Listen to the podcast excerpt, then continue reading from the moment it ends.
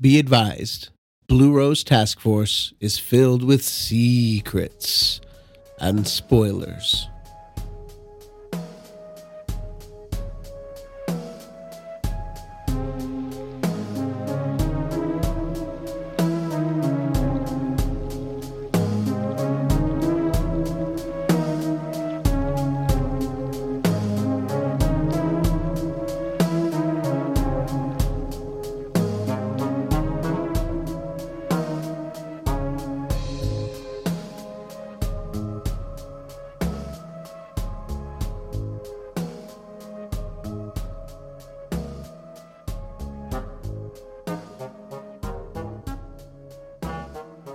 Welcome to the Blue Rose Task Force podcast, where we look deeply into Twin Peaks as a whole, one episode at a time, using the full scope of the show Twin Peaks and all its official media. We don't use the word canon, but we consider all official releases important because Lynch and Frost have approved their presence, and we welcome all input into the collective consciousness that is the Twin Peaks community and wider universe. This podcast is a watch along podcast for those who've seen all of Twin Peaks, including the third season, which we do consider as we go along. Today, we are looking at the 24th overall episode of Twin Peaks, episode 23, often known, depending where you look, as season 2, episode 16, episode 24, or what the German regionalization team named The Condemned Woman. I'm your host, John. So before we get started in earnest, we've got a little bit of bureau business this time around, and um, it's actually kind of a lot of bureau business. Uh, Anthony of Twin Peaks Grammar uh, interviewed myself and John Thorne uh, for about two hours, uh, where we compared and contrasted our major Twin Peaks theories. We talked about our process of creating our theories. Uh, you know, it's it's uh, it's pretty much something that I have wanted to do uh, for a while. So I'm really glad for the opportunity, and I had a lot of fun doing it, and it sounds like the other guys did too. So uh, yeah, it's worth a look. Uh, it's up on Twin Peaks Grammar, the uh, the Twin Peaks Grammar YouTube channel, and there's an audio only version on the podcast. Artists love Twin Peaks. Um, on both formats, our episode is titled The Cow Jumped Over the Moon, in parentheses, with John Bernardi and John Thorne. And I've also been out on another thing. I uh, I checked off another one of my Twin Peaks bucket list items by finally having a conversation with Joel Bocko on his uh, Twin Peaks conversation series. Um, yeah, I uh, I've I've been in the same circuit as Joel uh, ever since the Sparkwood and Twenty One podcast. Uh, uh, what do you call it? The uh, the feedback section, and um, we haven't actually been able to speak one on one in a room, um, you know, since. So it's been almost nine years coming. Anyway, you can find that one on the Lost in the Movies YouTube channel for the first 50 minutes of it. And then there's another hour and a half of the conversation on Joel's Patreon.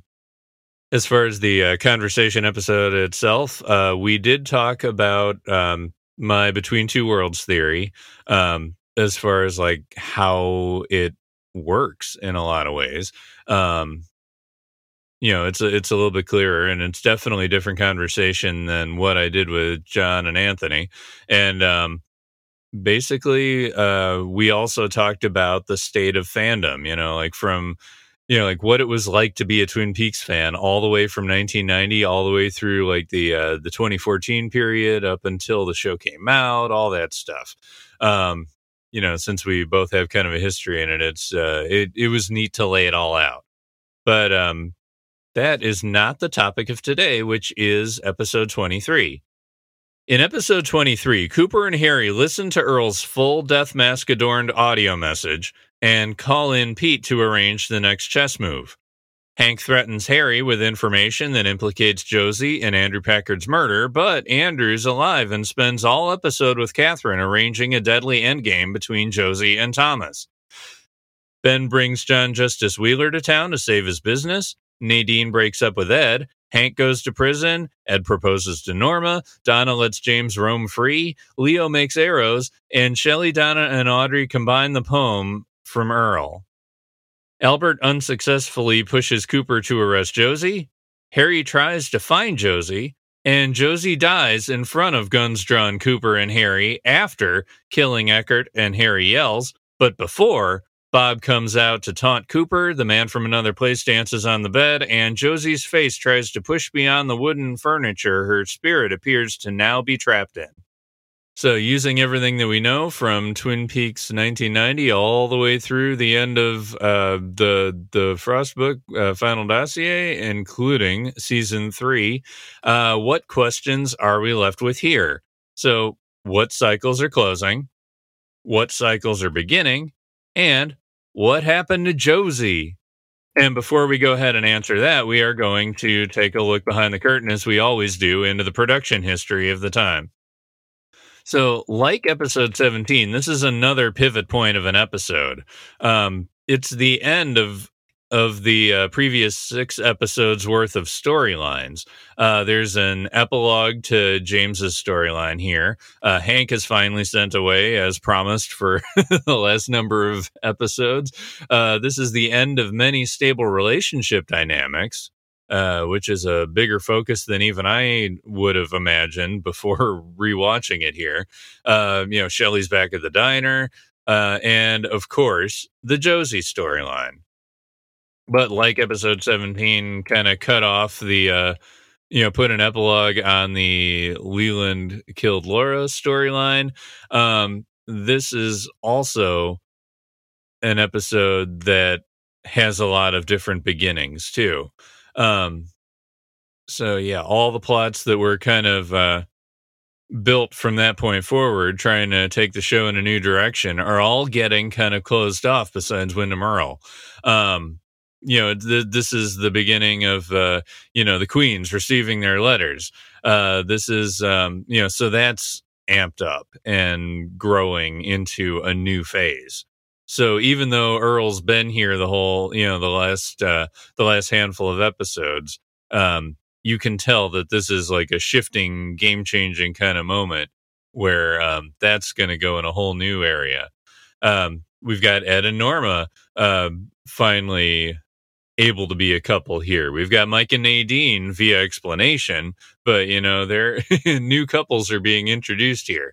Um, uh, you know, obviously, uh, John Justice Wheeler and uh, Annie on the phone call. You know, it's like all relationships are taking a central um, position this episode, and um, you know that you know the introduced love interests. Uh, I think what they're doing is essentially trying to make good on the love stories they wanted to put in in this six episode block of episodes.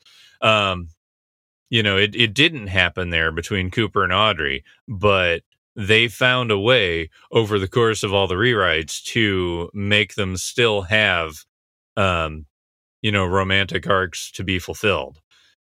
And sure, you know, Heather Graham isn't actually present here. She uh, Annie's only mentioned on that one phone call with Norma, but um, reflections about John Justice Wheeler, we've got Billy Zane kind of summing up the character. He said, "I loved that there was this Gary Cooper like sweetness to John Justice." And um, that really does come off here, and um, I, I, like the subtlety of the character, the the approach that Zane had on, um, you know, being subtle even though it's a show that had you know Dick Tremayne and Andy and uh, you know like things like that kind of um, you know amplified over the last handful of episodes. And you know, honestly, it's a lot different from Andrew Packard and Thomas Eckhardt, who are um, you know more comparable new characters.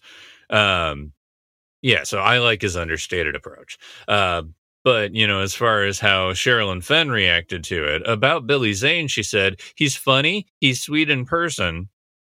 But about the storyline, she said, but it wasn't right. The story just didn't work. So she's kind of pining for the uh, the last six and a half episodes that could have been. And while we do have the new characters coming in, uh, we've got a lot of old char- a lot of old characters leaving uh, this episode. We've got David Warner. I mean, you know, Thomas Eckhardt was obviously just a quick guest star, like you know Michael Parks was as Jean Renault, uh, rather than you know a recurring villain who could reappear one day. Um, but you know, uh, there are regular cast members here too. I mean, Chris Mulkey, who played Hank, uh, who played Hank Jennings, he left the show here, uh, and he didn't want to leave. You know, you could tell that um, with with the way they exited the show. Um, you know, I mean, Peg, Peggy Lipton had some words about his behavior in her biography too, and I'll I'll talk a little bit about that in the actual scene.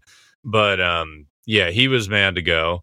Uh, James Marshall actually asked if he could, um, you know, stop the show temporarily so that he could film a movie, which was Gladiator, that will come out the next year. It's uh, kind of a boxing movie. Co-stars Cuba Gooding Jr.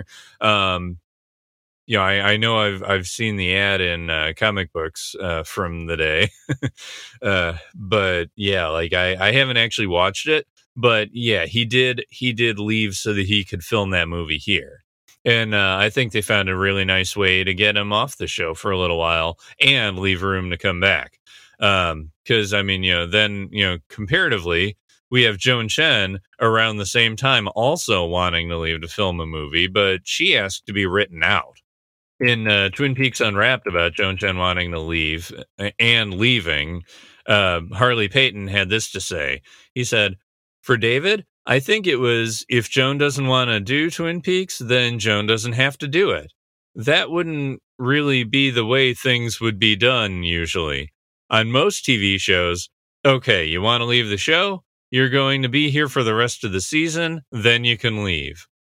We all know examples of actors being killed because they weren't happy. That certainly happens, but I think in this case there was a freer attitude. I think amongst everyone that allowed for that. And so, as a writer, you just had to sort of field it and do your best job. In other words, if you know that certain characters were going to be gone or wouldn't be available or were doing something else, I mean, is that uh, Peyton here nodding to James Marshall's situation as well? Uh, likely. Um, well, uh, Peyton continues you just had to write around that and then sometimes just hope for the best. And in Reflections, Joan Chen said, I remember I actually wanted out because there was a film I wanted to do. The film was a big failure, but I really was passionate about that story. Who in their right mind would want out of something like that? Meaning Twin Peaks. I asked to be written out, and it was very naive. It's interesting that um, their approach to writing out Josie happened to involve the mythology. I mean, the mythology is returning here since uh, you know the basically the first time since episode seventeen, um, with uh, you know, I mean, Briggs's um, White Lodge experience, um, and you know, sure, he's had White Lodge memories around here, um, and you know, there've been um, you know, like Andy's weird thought balloon about Nicky as the devil. We've had a, a, a moving image of Caroline as Cooper spoke, but um, there's not really any like actual lodginess uh, present at this point. Um, and you know, suddenly we've got the red room being alluded to, and um, we get um, Josie ending up in the drawer knob. Now, the Twin Peaks Unwrapped book uh, posted a thing from the Red Room podcast number 125 with Todd Holland about Josie. Um, Holland said, I called up Leslie and was like, What the fuck was that? And she goes, I don't know. They didn't tell you anything. He he's saying now in um, you know, the the royal they.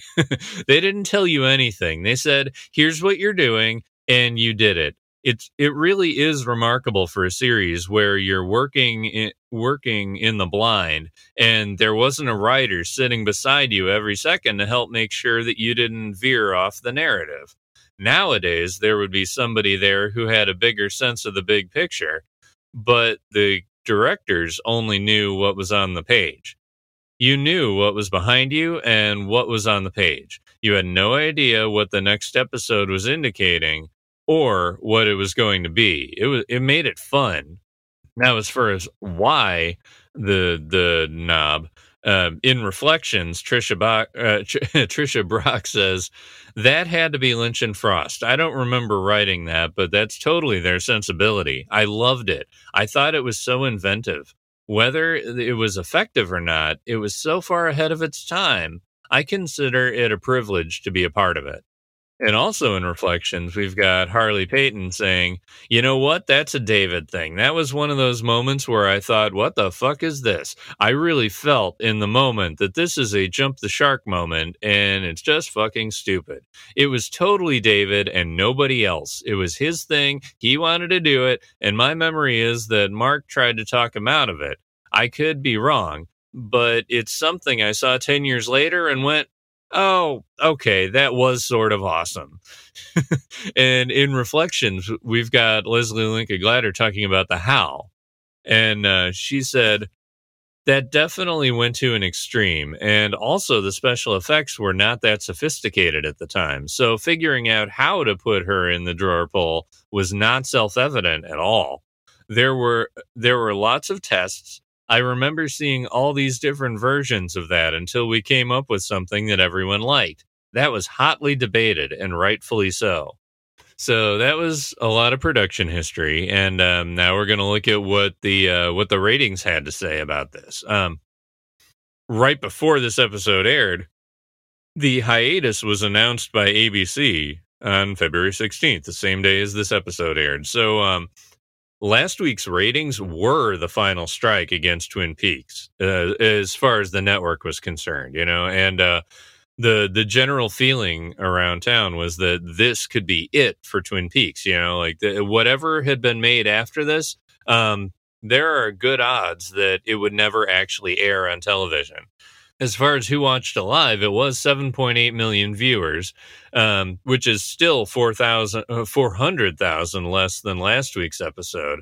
And, um, you know, the first act, you know, the first drop under 8 million viewers.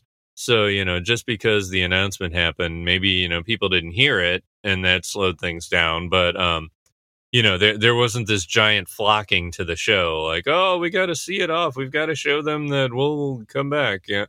Um, yeah, so I'll I'll be talking about Coop and you know the other stuff that tries to save the show next week. But as for right now, um, I'm just going to go into my own reaction for watching it. So the first time I saw it was during the Bravo reruns in 1995, and um, you know, seeing an episode of Twin Peaks for the first time when I was 17 made a big difference because I wasn't actually terrified of Bob's appearances afterward. You know, it didn't, uh, you know, the imagery in this episode didn't latch on like the stuff like him in a mirror. So, you know, it was, it was kind of nice in that way.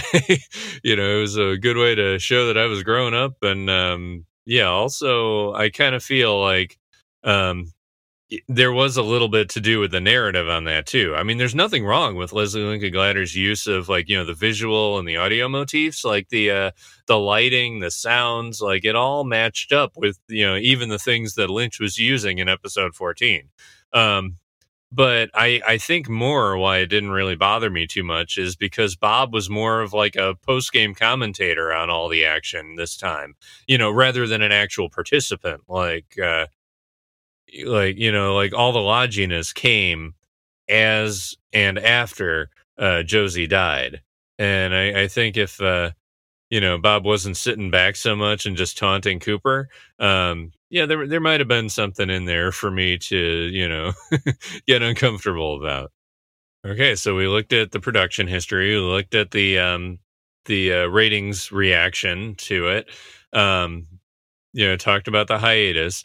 Uh, but um, as far as what um, what Lynch remembered about this whole thing, we're gonna look at what he did in 1993 with the Log Lady intro. And Margaret says, "A hotel, a nightstand, a drawer pull on the drawer, a drawer pull of a nightstand in a room of a hotel. What could possibly be happening on on or in this drawer pull? How many drawer pulls exist in this world? Thousands, maybe millions? What is a drawer pull? This drawer pull, why is it featured so prominently in a life or in a death of one woman who was caught in a web of power? Can a victim of power end in any way connected to a drawer pull? How can this be?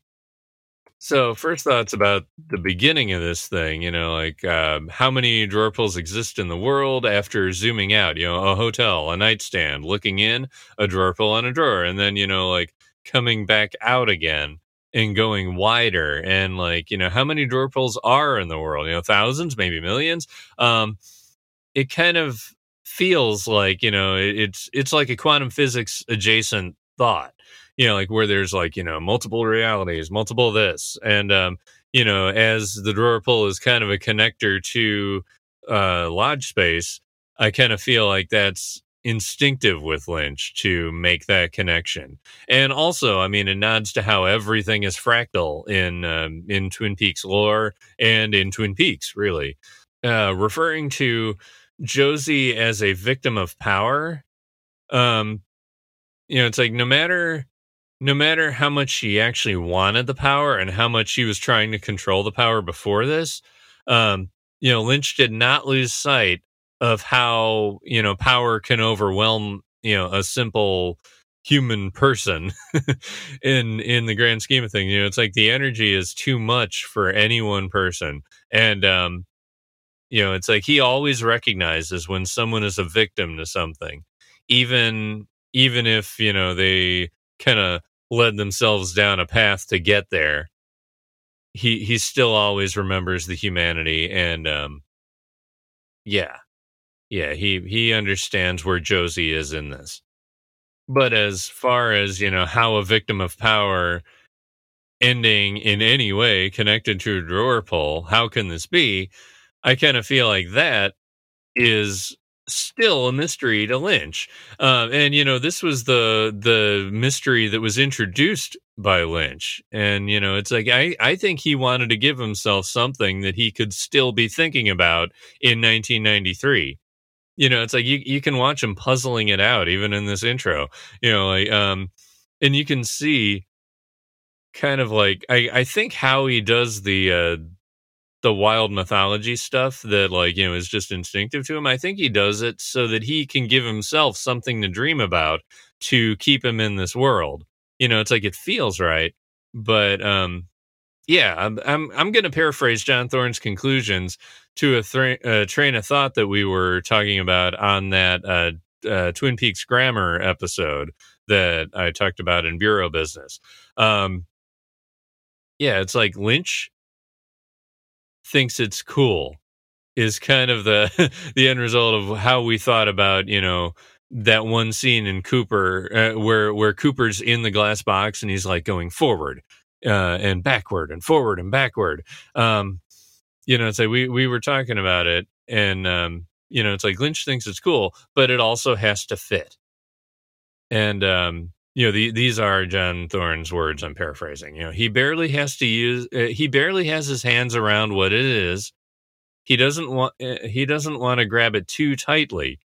He wants to let it kind of flow, and he accepted that visual because it worked in an intuitive way, where you can, if you want to, you can start to interpret it. Whereas a different way of showing Cooper leaving the box wouldn't work. He would reject it he would say that it just doesn't feel right. He just knows what looks right and goes with it without overthinking it. And I'm absolutely in lockstep with that kind of with that kind of explanation and think that right here is another example where the uh, you know the drawer pull and Josie is just you know that same kind of thing all right. So before we get into the episode proper, we are going to hear some words from our fellow podcasters at the Ruminations Radio Network. You've been listening to another fine, fine podcast on the Rumination Radio Network. This is Game Agent ET from Oh God, It Hurts! And we hope you keep on listening to our fine, fine podcasts here on ruminationsradionetwork.com. All right, so welcome back to this episode. We're going to look into the questions that we're left with. And the first one that I wanted to look at was what cycles are closing? And the cycles that are closing are all pretty much relationship centric here. Um, you know, we've got Harry and Josie, obviously, um, which of course I'm going to get back to later in the Josie section. But we also have um, you know characters like James and Donna they're ending here you know they they start out in the forest it's out you know the the outdoors you know Donna's on the path and James arrives on his bike. Um you know she says that she wanted to go to a place that they've never been to before and you know she's got a picnic spread. And um you know I, I think she's just trying to size up their relationship as far as the epilogue to the Evelyn stuff that he's been a part of, he says, you know, the police asked him a bunch of questions he couldn't answer, but the answers he did know must have been enough. And Evelyn's going to stand trial, and James will be a witness. And that's the last thing we ever hear about Evelyn and the Marchlands. So that's that's a good thing. Um, and uh, you know, then what do we have left with James and Donna? We it switches back over to their relationship, and he's you know um, he made some kind of comment about you know wearing the ring. And um, you know the the ring that he gave her before he left in episode 16 like two scenes later um, you know the promise ring. And um, you know donna doesn't respond at all to it except for she says i know about you and evelyn and you know she doesn't level any guilt at James here. She she thinks Evelyn took advantage of what he was feeling, and you know she says it's okay for James to feel bad about what happened to him, and then um, you know so she's she's forgiving him right here and says you know please come home with me. But either James can't accept that forgiveness, or you know he still has more of a quest to do with with himself, and he says I can't, not right now. And, you know, he says a few other things and she ends up agreeing with him because I think she can see the wishy washy. And, uh, and, you know, then, um, you know, once she agrees that she'll be able to let him go, then he asks, you know, what about you? You know, like how do you react to this essentially? And you know, she's pretty grown up about this whole scene, you know, rather than being filled with teenage angst, you know, like why can't you come, you know, she didn't turn it into an argument. She says, you can't worry about me anymore. I've been a part of all the horrible things that have happened. I want to be a part of something good now. So she's actually kind of in Norma's range of uh, of uh, self understanding here. You know, she's establishing boundaries for what she wants to experience and you know she's working with what she has. Um, you know, it's uh, she's kind of showing a side of herself here that probably relates to being that rock that Laura could lean on if uh, Laura chose to accept a lean on a rock. Um, and you know, we get a range of actual emotional intelligence from Donna here, and um, you know, she's defining her self worth, which is great to see you know, I, I am gonna love to see how this goes into the uh, who's who's my daddy storyline that she deals with. But uh, you know, as of right here, it looks like she's um, she's gonna start growing like Norma. And you know, she sets the boundary. She says, "James, go take all the time you need." And um, you know, James says, "I love you." Because I think he feels understood here, even though he doesn't understand himself. Um, but you know what? What I think is absolutely hilarious is that Donna doesn't say "I love you" back. She shifts into I'm to miss you like crazy, but you'll go away and you'll come back with great stories. And none of them are going to be about Laura or Maddy or Evelyn, and I'll be here. So she name checks Laura and Maddy. So, like, this is actually probably the real last time that we hear about Maddy. But it's nice to see that they're acknowledging their their history and that they're giving Maddy some humanity. But you know, then Donna's establishing more boundaries when James says, "Come with me," and Donna, you know, I mean, she's crying because I think part of her kind of wants to, but then she says no.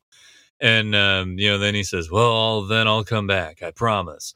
And um, you know, he he's basically ready to leave town forever with his main girl, as he as he's thinking about it right here.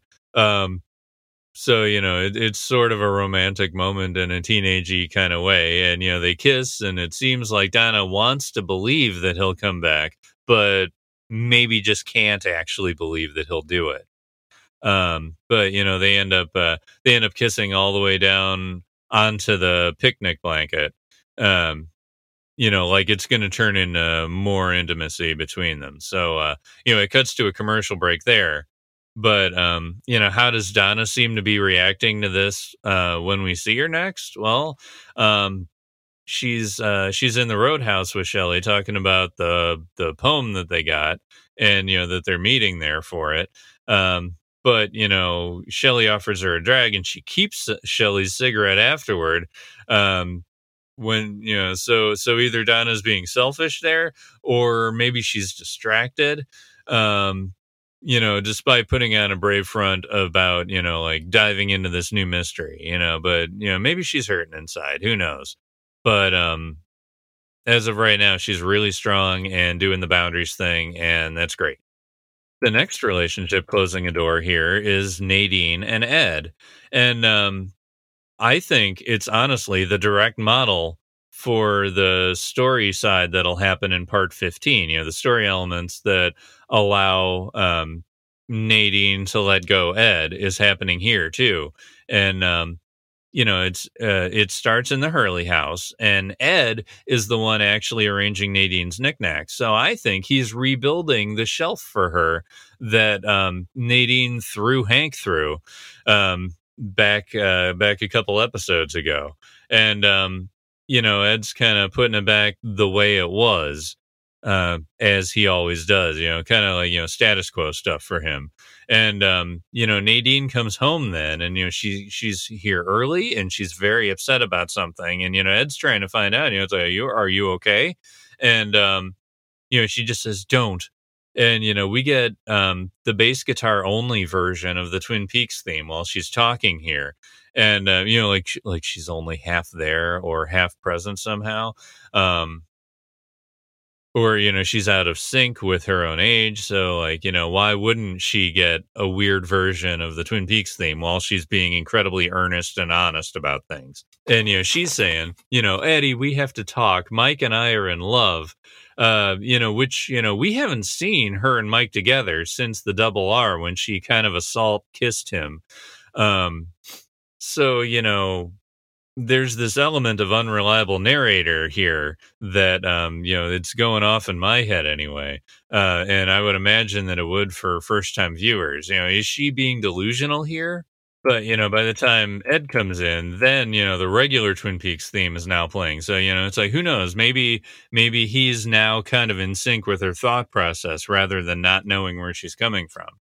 Um but you know he just says in love? about her and mike and um you know nadine says you know she hopes ed's not hurt she doesn't want to hurt him you know so she's trying to be um you know positive about this whole thing you know it's basically she's outgrown her past and her her previous needs and um you know, now she feels free here to actually do something about it. You know, she feels like she's safe in her um her cocoon fantasy. and you know, then she says, um, but Mike and I on that wrestling trip had the most magical night together. And um, you know, Ed, knowing what she's capable of, she just says, All night?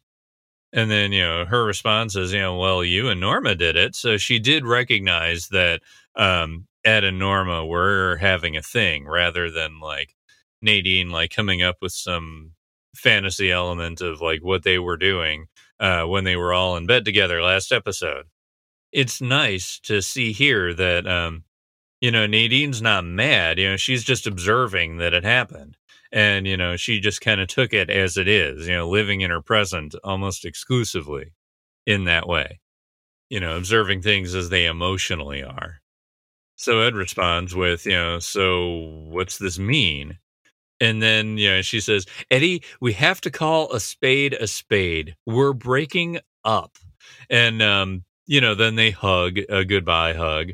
And, um, you know, Ed's, Ed's kind of looking off and he's very serious about this whole thing. So it almost seems like, um, he might not be completely okay with it. You know, the way he kind of gives this non answer here uh, just that there is one like deep inside and his uh, you know in in his stalwart roots but you know we'll see where ed is in a in a little bit you know a few scenes from now um, when he goes to the double r and uh, proposes to norma and um, you know, he does go just like in part 15. You know, the first thing Ed did in there uh, after he was released by Nadine was hustle over to the diner to propose to Norma. In that part 15, uh, Norma disengages from Walter on her own. But, you know, here in this episode, we've got um, Ed's proposal freeing Norma from her current anchor, Hank. And, um, you know, this is when uh, that that's basically the trigger for Norma to go to the jail cell and um, cut ties with Hank. And we've got Hank, you know, this is his final scene. He's laying down in a bunk as Norma enters. And, um, you know, Norma starts out just kind of coldly saying, How are you feeling? And, uh, you know, he comes over, he's playing up his crutches injury, you know, and, um, you know, she asks him straight out instead of falling for his immediate charms, um, Hank, I've come here to ask you for a divorce we get Hank's full range of persuasion on display here. Yeah, he starts out with the sweet talking. He says, "I don't blame you. You gave me a second chance, and I blew it." Um, you know, so he knows he's self-destructive. He has a lot of work to do to get well. He decided he's going to go into therapy. Um, you know, he he straight out says, "I don't want to be like this anymore." And all Norma says is, "That's very interesting, Hank, but I have to get on with my life." And you know, he makes physical contact with her at this point. You know, he touches her hair and says, "I know you do. I just want you to be happy," which just echoes Ed's words too. Um, you know, just wants her to be happy. And you know, all all she says here for that is thank you.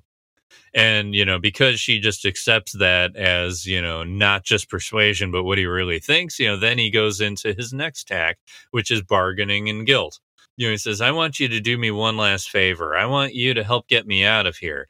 If they send me back to prison, I'll die. So he wants an alibi that he was at the restaurant when Leo was shot. And, you know, you know, he's trying to get her to be his uh, co-conspirator on that one.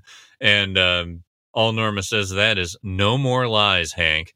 And then, you know, he's like, now the guilt really kicks in. He's like, it's not lying. It's trying to save my life. And, you know, she says, no. And at this point, you know, we're we're getting Hank doing the same thing that he just did to Harry at the beginning of the episode. You know, at the at the beginning, you know, we've got Harry reading the paper uh, with the uh, no clues of a killer of Jonathan. You know, like he's just reading that newspaper, and um, you know, we got Hank coming in on crutches with Hank, and um, you know, Hank learns that there's a witness to him shooting Leo, so he promises nonchalantly, you know, he promises a trade with Harry you know, and you know, now that he knows that someone saw him uh, shooting Leo, the first thing he's going to do is he's going to give information. You know, he's going to trade his freedom for being, you know, a star witness to the prosecution for the arrest and conviction of Andrew Packard's murderer. And you know, Harry puts his foot down too and says, "No deals." And, you know, then Hank shifts over to threats there, you know, talking about how the constituents won't like that Harry's sleeping with the person who pushed the button on Andrew. And, you know, this is when Hawk kicks out a crutch. And, uh, you know, we've got Harry being all riled up. And he says, you know, get him out of here. And then, you know, the second time he says, get him out of here. It's the first time we've ever heard Harry yell, really. And, um, you know, that kind of bookends Harry. But, uh, you know, we, we've got Hank basically having power over the situation by getting under Harry's skin. But in the jail cell scene with Norma, you know, Norma isn't riled at all by any of these techniques so far. And, you know, he ups it to basically, you know, the thing that he couldn't, you know, the, the level he didn't need to get to in Harry's office, he, he brings in here. And, you know, it's total anger and intimidation. Um, you know, I mean, he, he sort of tried to intimidate Harry, but, you know, he never had to get loud about it and he's like, "Oh, is it Ed? Is that who you're running to?" And then he pulls her to the bars uh, with actual force, and um, you know, this is um, this is where like it wasn't actually rehearsed. You know, he pulls her face into those bars um, in the moment without talking about it, without Peggy Lipton having any chance to plan for that. And um, you know, then he says, "Okay, here's the deal. You give me an alibi, and I give you your divorce." And Norma says, "I didn't come here to negotiate with you. This is it. It's over." And you can tell Peggy Lipton is genuinely mad in this scene for the you know the undiscussed physicality. You know, now now Hank switches over to shame and says, "Okay, go ahead. You're his whore, Norma." And you know, this is where we get the line that gets used in Titanic later on with uh, similar characters as Twin Peaks, um, where she says, I'd rather be his whore than your wife. And then she walks out with zero hesitation. And we've got Hank, you know, his, his no options left. Uh, like he, he wasn't able to persuade his way out like he always does. And um, with no options left, what we get is him yelling her name twice. And you know, he's shaking the bars with his hands in rage. And um, instead of Harry being the one riled, after all his negotiation techniques. We've got Hank being the one riled. You know, the power is flipped. And I think, honestly, the power was flipped before that because we've got our next question starting where we're going to look at what cycles are beginning. And, you know, we've got Norma using her power with Hank. Um, but, you know, what what else is she doing with that power? She's believing in her and Ed being able to be a couple in public now. And, you know, her and Ed as a public couple is one of those cycles that is beginning here. Um, you know, she she was free to ask for that divorce because Ed proposed. And um, at this point in the episode, you know, Hank's had his crutches kicked out. Norma hangs up with Annie uh, from the phone. Uh, Shelly gets her Windom Earle letter. And um, it's at this point in the diner when Ed absolutely interrupts by looking totally serious. He beelines through the door, flips open the uh, the counter, walks behind the counter, and in the most dramatic way possible, you know, he's all serious. Um, and you know, he grabs her and he spins her into the Gone with the Wind pose where he's kind of leaning her back and uh, says, Norma Jennings, I've loved you every day for the past 20 years. I dream about you every night. It's time for us to be together. And essentially, that echoes exactly what she said to him three episodes earlier in episode 20, back when they had to just be in Ed's house. Um, you know, it's before the first time they get intimate. And, and in in that episode anyway. And you know, all Ed can say there to answer her is later. And you know what? This is later. so, you know, he's finally brave enough to finally do something about it too. I mean, sure, you know, Nadine kind of had to let him free first before he felt like he could, uh, because, you know, he feels that responsibility, that trauma guilt for like shooting out her eye and everything else. So yeah, like, you know, now that she allows him to not feel responsible for all of that history, he's allowed to kind of do what he wants to do too. And um, you know, he he basically just parrots back uh, because he means it. Um, everything that Norma said, and then ends with, "Will you marry me?" And you know, she just says, "Ed," and um, then he adds that extra line, "You deserve to be happy. It's our turn, babe." And um, you know then there's just massive kissing between those two and it cuts to commercial break but you know uh, it it you know cutting to commercial break rather than you know panning up to the sun over the top of the diner like it did in part 15 of season 3 um, you know there that kind of implies that there's going to be more to come from Ed Norma this time.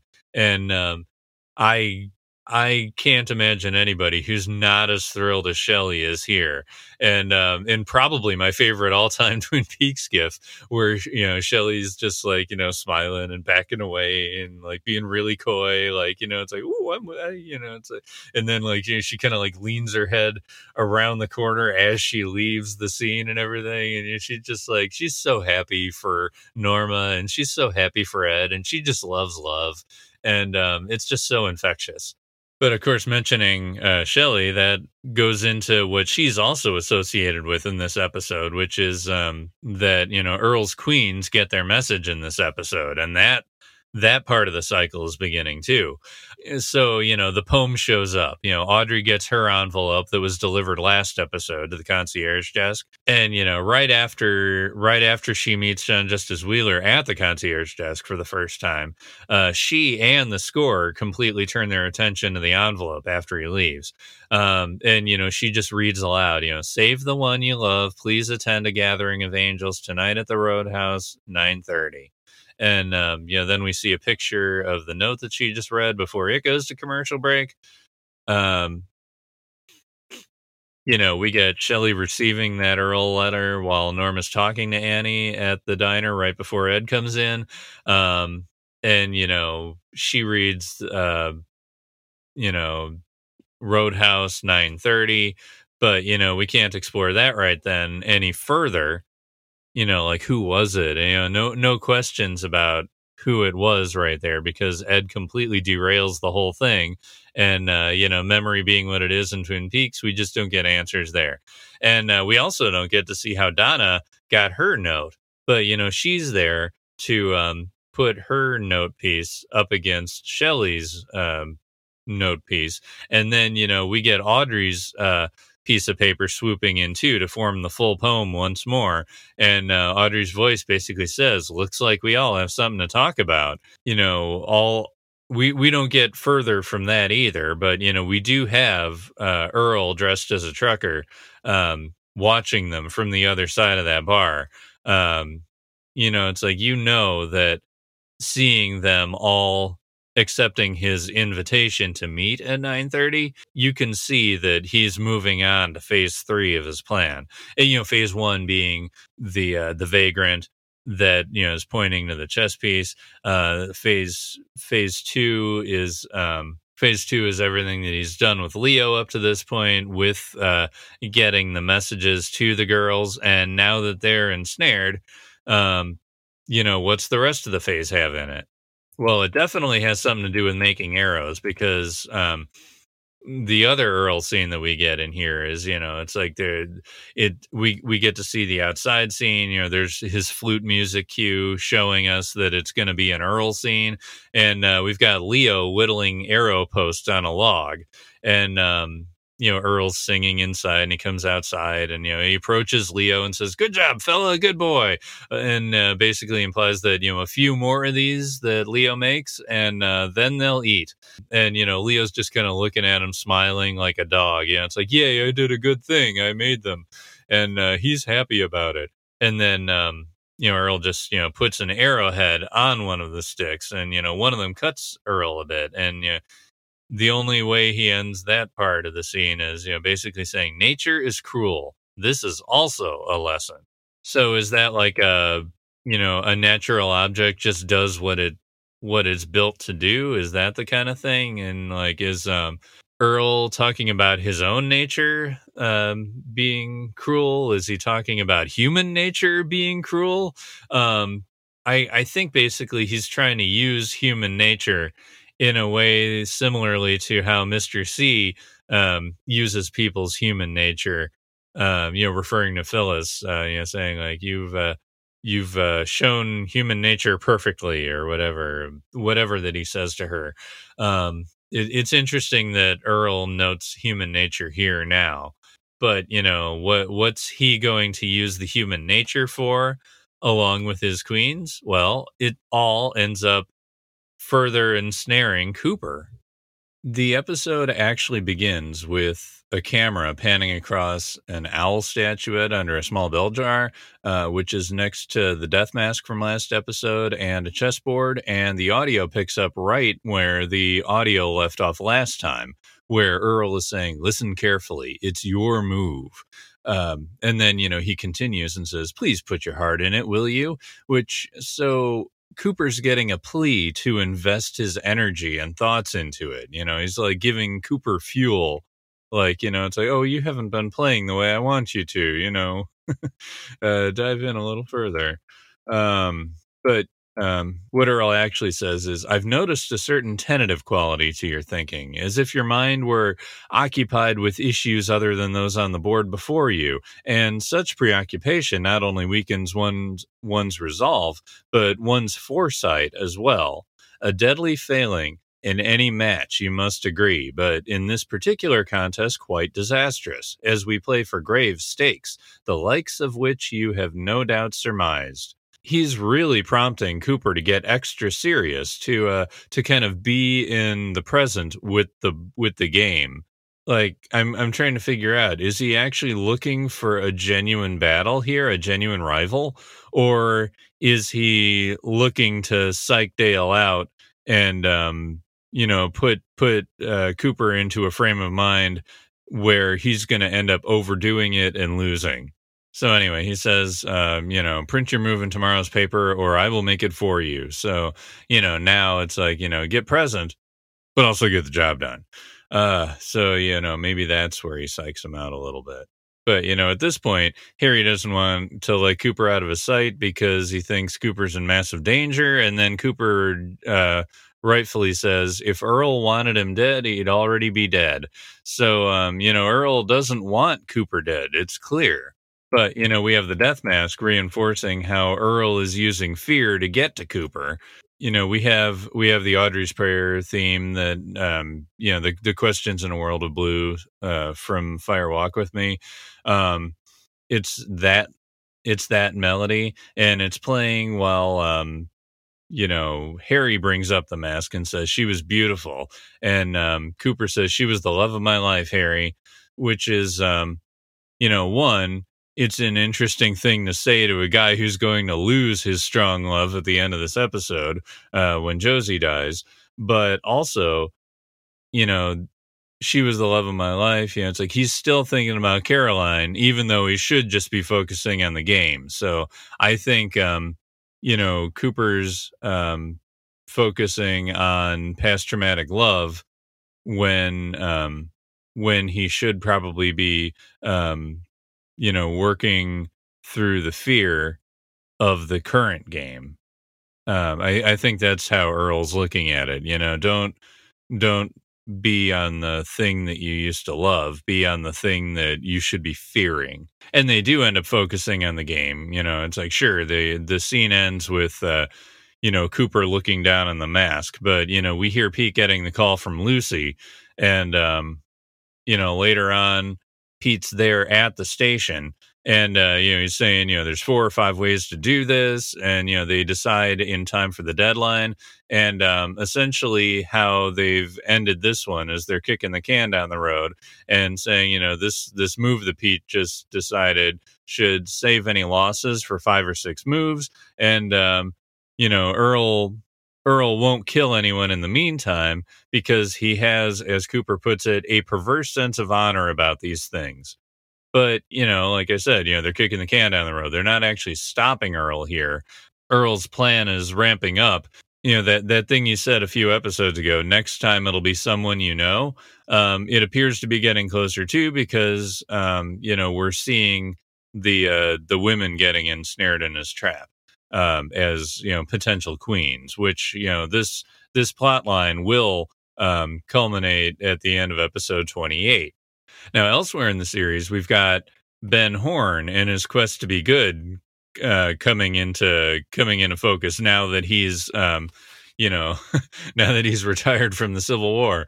Um, you know, though though you know at this point he's starting out way more in the gray you know, it's like there are signs of of good growth. You know, it's like we've got you know the the Fila tracksuit where you know it's like okay, he's trying to be healthy, he's trying to exercise, um, but the color scheme is black mostly with a big red stripe um, down the center of his or down down the uh, diagonal uh, chest area and then uh, we've got purple bits so you know purple is for balance but you know you got a little bit of red and black which is um, you know, coded for uh, lodge space, and um, you know the uh, the more negative characters.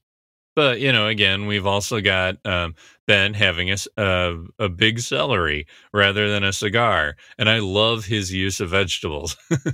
it's uh, it, it's just always good for the humor, and um, you know what what's really noticeable here besides you know the uh, the trappings of i'm healthy i'm eating healthy um you know he's he's appearing to actually try to mentor bobby here. Uh, you know he says why don't you join us at the upcoming board meeting?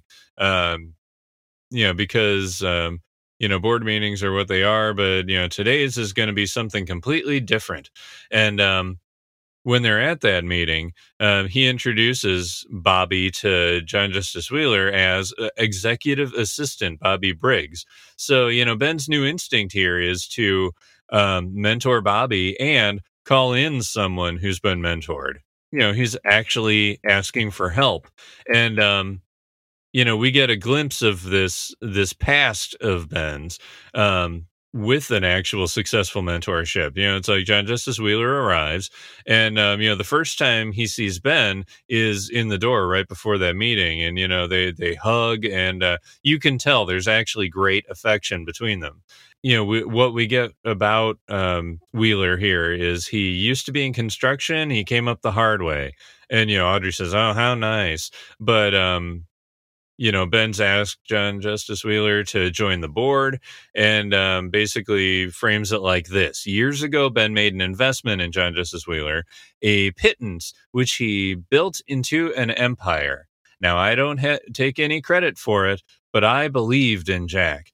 Even when he was a local boy pounding nails, I've asked him to return the favor and believe in me now. And, you know, Wheeler just, you know, he's like, ah, you're testing my modesty because, you know, he has to have that Gary Cooper charm. but, um, you know, there, there's also kind of a, a, certain humility and a perspective from Ben too. Um, because you know Ben continues and says, "Suffice to say, Horne Industries Inc.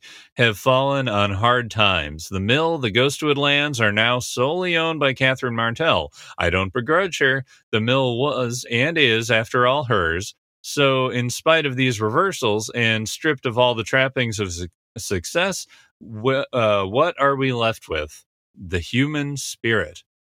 And, you know, this is when, um, you know, the swishy drums and the scrunched up faces of people reacting to him start kicking in. Like, what is this guy after? Um, but, you know, also, um, the thing that uh, Thomas said to Catherine last episode about how, um, you know, um, things able to be bought are um, you know easily lost and uh, just as easily gained you know it's like you don't worry about the money stuff you know sometimes you lose sometimes you win. And um, that's just the attitude of business people who uh, you know happen to be on the uh, darker side of the uh, twin peaks uh, alignment chart.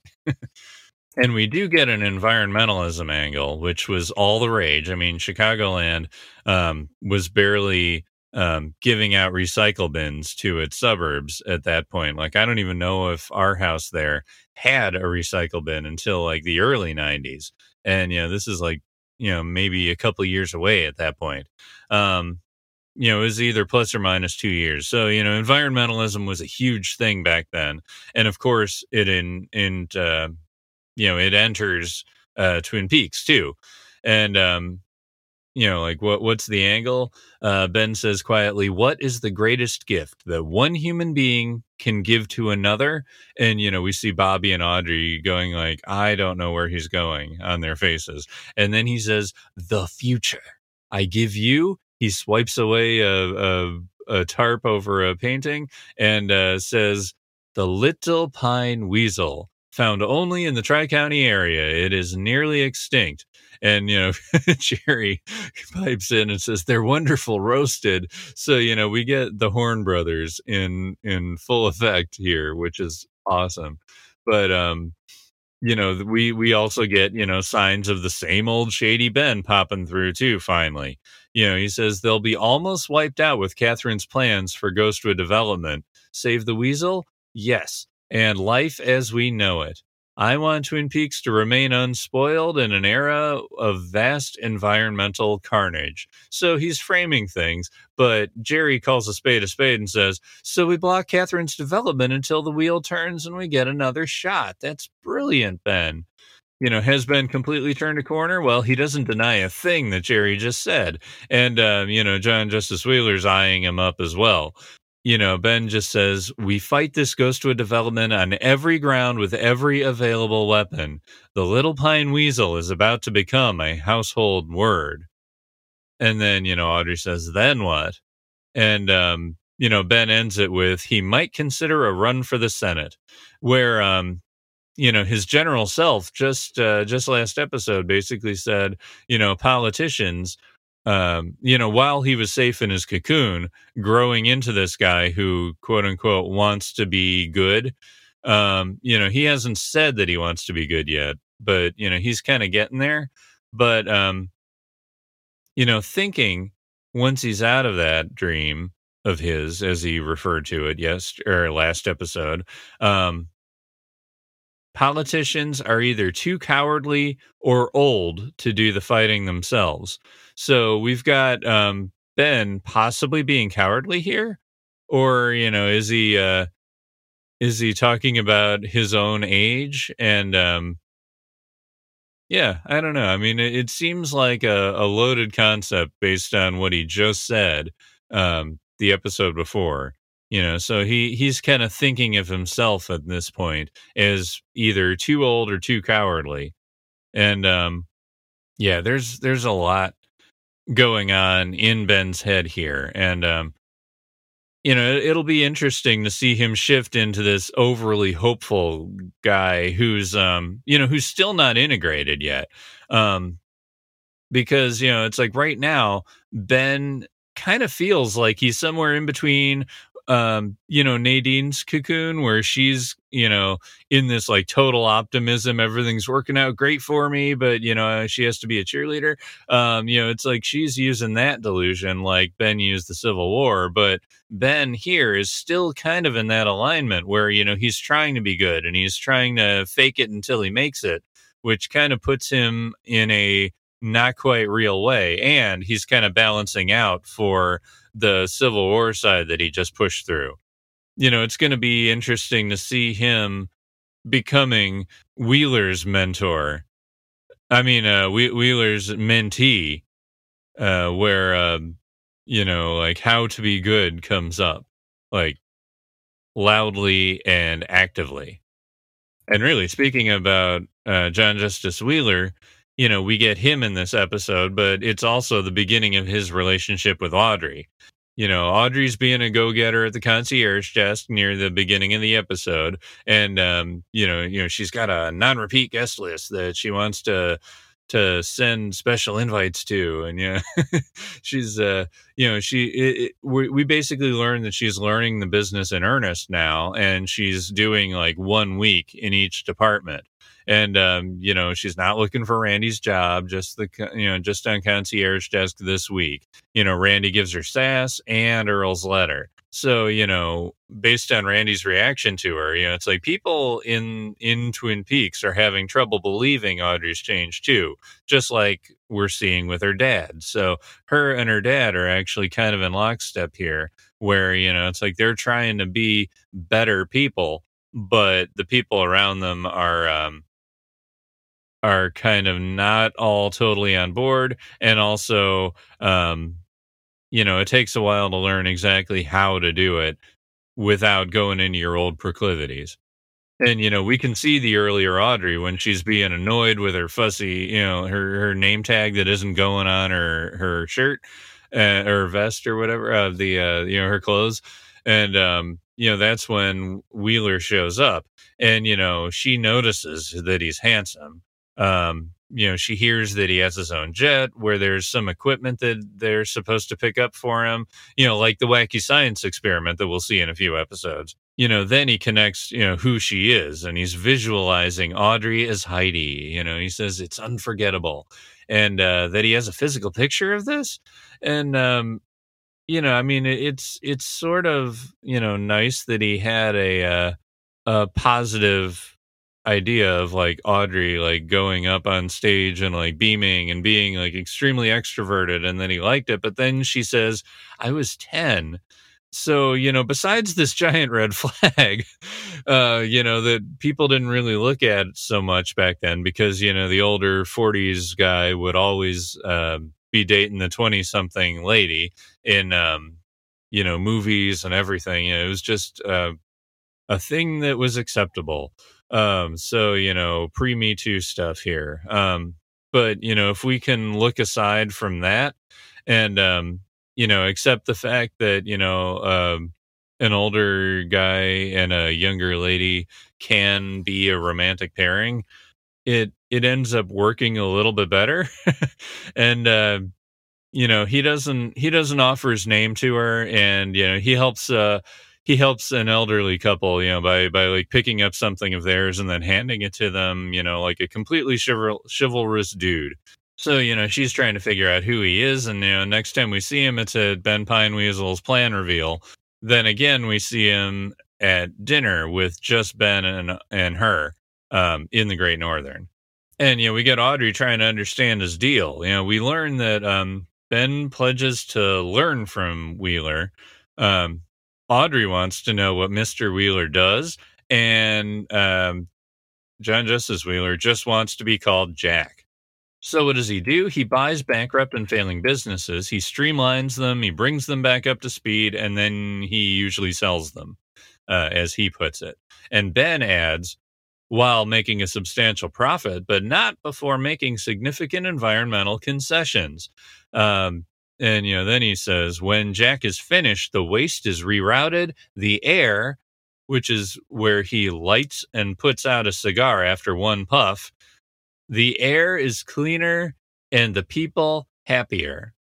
So, um, you know, uh, Wheeler says, You're making me sound like Santa Claus. I'm a businessman. That's all. But, um, you know, what we get out of that is um, Ben really is actively trying to not smoke cigars anymore, you know, lighting and putting it out. Um, because, in, in the way he says the air, that's almost like he's saying him too you know it's like he wants uh, he wants him to be cleaner and not smoking cigars and uh you know be happier but you know then ben's removed from the table when someone comes over to him and says that the chefs just tried to stab jerry and um you know audrey's touchy and um you know now that her dad's not around she says which is it are we bankrupt or just failing and um then he says i'm i'm doing an old old friend a favor which is where she says, "My father's uh, my father's friends are rarer than the pine weasel." I mean, if you're if you're thinking about it in a lodge spacey way, and it's like, has Ben positively um, manifested a helping hand out of nothing? Is he kind of like growing like Annie or whatever? you know, like he, um, you know, or has he um, has he always had this side of him, which is a little bit more optimistic and uh, empathetic, or you know, at least you know, positive focused. Um, and he could have changed over the years after Wheeler left town. You know, it's like could Ben connect once with someone like Wheeler, and you know, he's just become hardened and more and more leaning into the dark um, over the years. And um, Wheeler says, let's just say that Ben was once a very good friend to me. And, you know, she just says, You are Santa Claus. And, you know, he calls out her dislike for him. But, you know, she says that she doesn't have an opinion either way. Um, and Wheeler asks, you know, but what if you did? And she says, If I did, I'd say that the Hornes have managed to take care of themselves for more years than you can count. And desperate though we may seem, we will probably continue to do so in the foreseeable future. So she has pride and she has strength here, and he likes it. And he says, Indeed. So, you know, now Audrey's trying to to figure out where he's been the past eight years. And she says, Where have you been all this time? I mean, where when you weren't rescuing widows and orphans and making our world a better place to live in. You know he he doesn't illustrate that he has you know a darkness to him again but you know just saying you know the far corners of the earth i tell you it's glorious out there audrey. All in all it's good to be home. And you know he eyes uh, he he eyes her over a sip of coffee. And um you know her response to that is i'm only 18 so you know, I'm pretty sure that means that she's actually into him. But, you know, she's also letting a good man who's potentially a paragon know that what a good man needs to know to maintain paragon status so that her heart won't break again, you know, like Cooper. And um, instead of um, instead of you know saying like yes i know i have a boundary line here he just says and what exactly does that have to do with the price of eggs?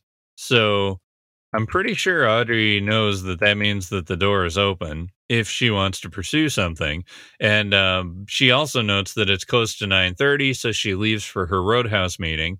Um, but you know she definitely seems interested now and she actually calls him jack on the way out which he definitely notices and um, you know he watches her leave and then he looks away like what am i doing like you know like i i think he actually is kind of struggling with this uh with this um age gap thing at the moment but you know that goes away very quickly because you know you're allowed to you know skip over the age gap problem even if you're kind of a paragon. And you know, I'm I'm saying that as of you know 1991.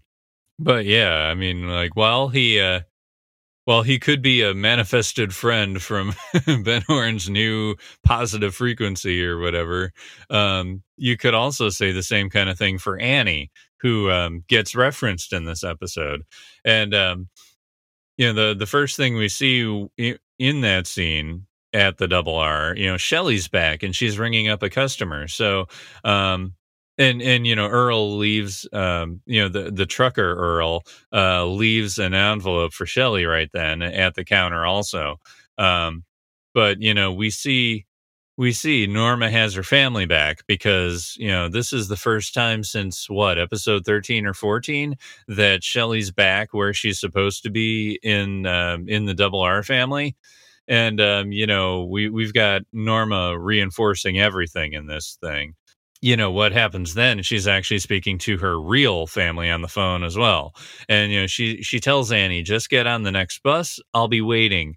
Oh, honey, don't cry. It's to be all right. I'll see you soon. I love you too. So, you know, we've got Norma offering help and shelter. Um, you know, home is good, so she's able to offer it and uh, you know she's offering comfort and you know annie on the other end says that she loves her and um, norm is able to say it too so then you know talking to shelly after the phone call we get to know that um, tomorrow annie is going to arrive she's coming from a convent then she says this to Shelly, which you know really perks up people's ears if you're if you're a a second time or more viewer. Um, when she was little, I always used to think Annie was from another place in time. So, you know, that leaves all kinds of room for theories that um, that Annie could be a time traveler, kind of like what uh, Cameron Claudier does with um, with his uh, fan film Queen of Hearts. Um, or, you know, it could just as easily be this really intriguing um, essay from uh, from Lindsay Stamhuis and Aiden Hales, um, they they um, you know not only do they host Bickering Peaks, but um, a couple months before the return started, um, they wrote this essay called "Who's Annie" for 25YL, and it kind of gives um, the possibility that Annie has dimensional aspects, and uh, they basically make a case that she could be lodge created entity not unlike the tulpa concept that we'd learn about like 12 episodes later um, that we would see literally textually in the show months after this was written. So like i, I consider that kind of prophetic as far as like the kind of things that uh, twin peaks trades in and the fact that you can make a very easy case that annie could be a lodge plant trying to lure cooper into the lodge is um you know it, it's pretty compelling to pay attention to and um, i'm i'm definitely going to be going into that more as we go but um, as far as here um, i'm just going to continue with what norma says which is uh, guess the convent's been good to her in a way. Hard to imagine her out in the world. So you know we've got um, the convent being a place where you go after some trouble um, and it's um you know it, kind of cluster you know it, it uh you know keeps you away from the world. It gives you a place to cocoon where it will help you. It'll uh, be a good place for meditation and mindfulness and uh, basically like a place where you can find yourself and reintegrate if you're able to. You know can't imagine her out in the world. If we're talking about you know cocooning is a place where you uh, you know step away from reality or whatever you know you've got spirits that come from a place very similar to that. I mean the the spirits from a similar place the red room you know they come out into twin peaks and they wreak all kinds of havoc or do whatever they can there and i would say that that's probably like the um the scary side, the the fear side of things, and then like if Annie came from the um the positive side of that sort of an equation, um, she's possibly going to be um what what do you say? Like you know vulnerable to those um those darker spirits. You know she could just be vulnerable like even if she was just a regular human being um you know she's been similarly disconnected from the world and um you know she's been uh you know like regardless of twin peaks' two sides the metaphysical and the worldly side if annie's been away from the world for a while she could be vulnerable to any sort of attack like that. So you know we're getting uh we're we're getting an idea of um Annie's naivete that's going to be showing up. And um also we're getting an illustration with Josie at the end of the episode how um evil spirits can intertwine with people and um you know it it gives us room to associate that you know Annie could be more prone to connecting to this side of things than um then we will be led to believe, um, you know, when she starts showing up uh, next episode. Speaking of Josie, and you know, speaking of all the dark forces that end up taking her down to the end of the episode, you know, what happened to Josie?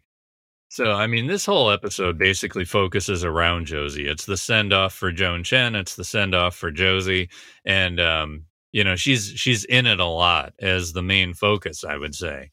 And um, you know things are closing in for her she she basically ends up um with nowhere to go and you know she ends up trapped in something lodge adjacent you know there there are a number of opposing factors you know closing in around her um in the real world as well here. And i'm going to start since like everything is so relationship focused in this episode. Um you know we'll we'll start with her and harry.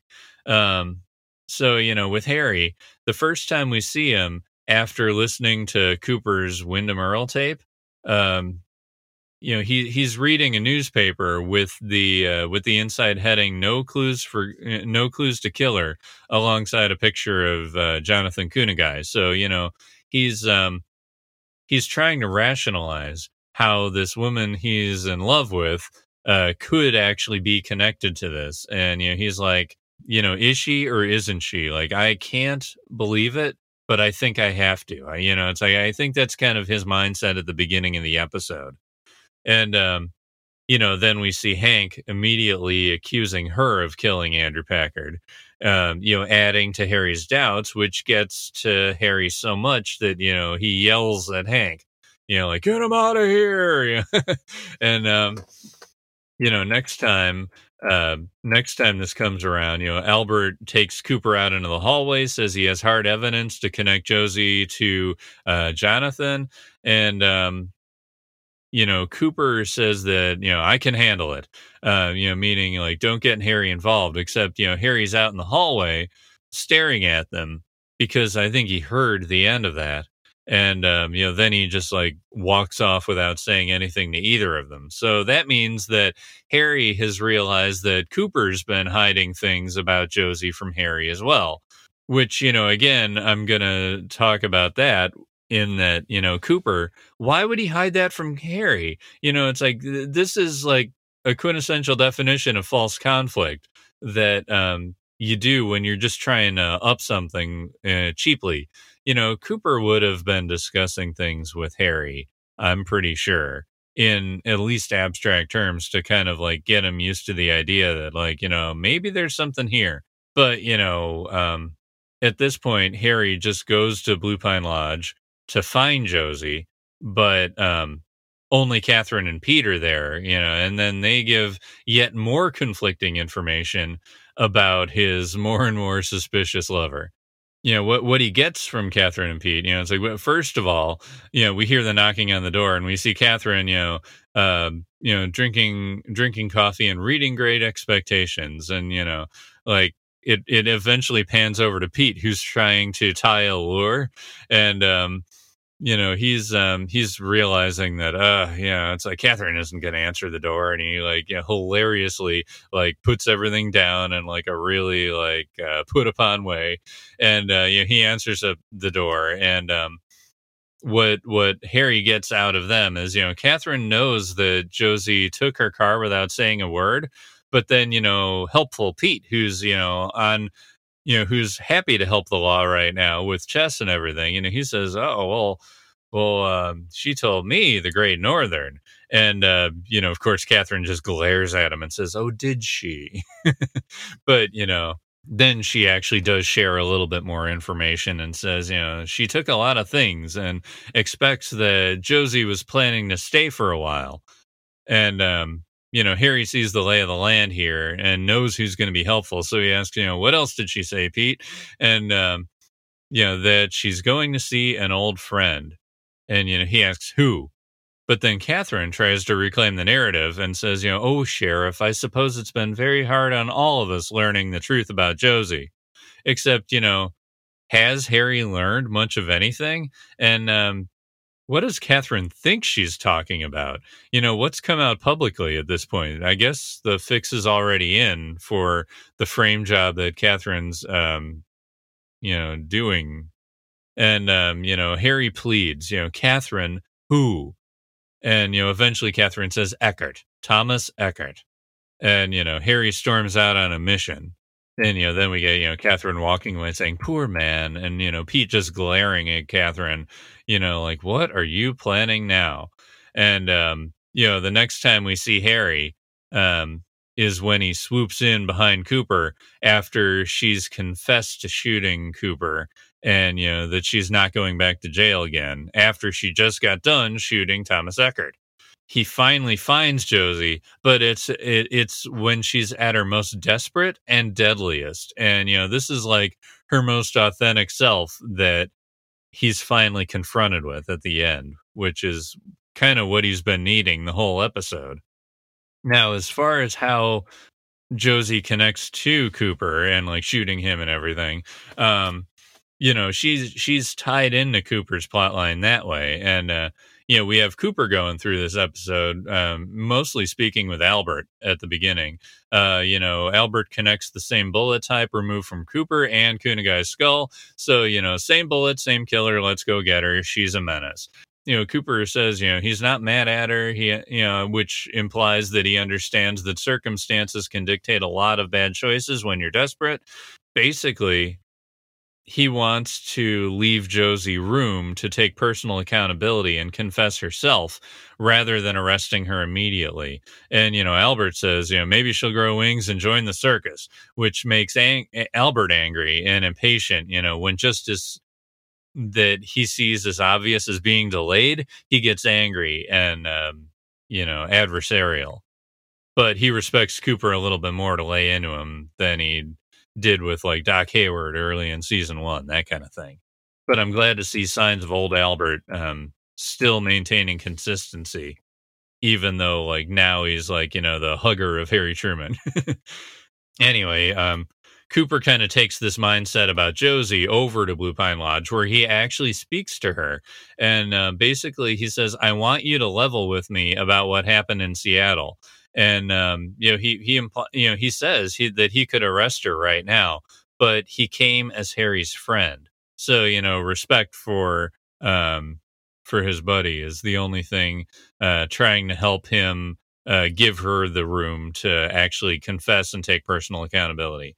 And you know he he tells Josie, I don't know what place he occupies in your heart, but I do know that you own his. I would think you'd like a chance to explain yourself to him. And, you know, all she says is, please go. And um, Cooper basically gives her the ultimatum at this point.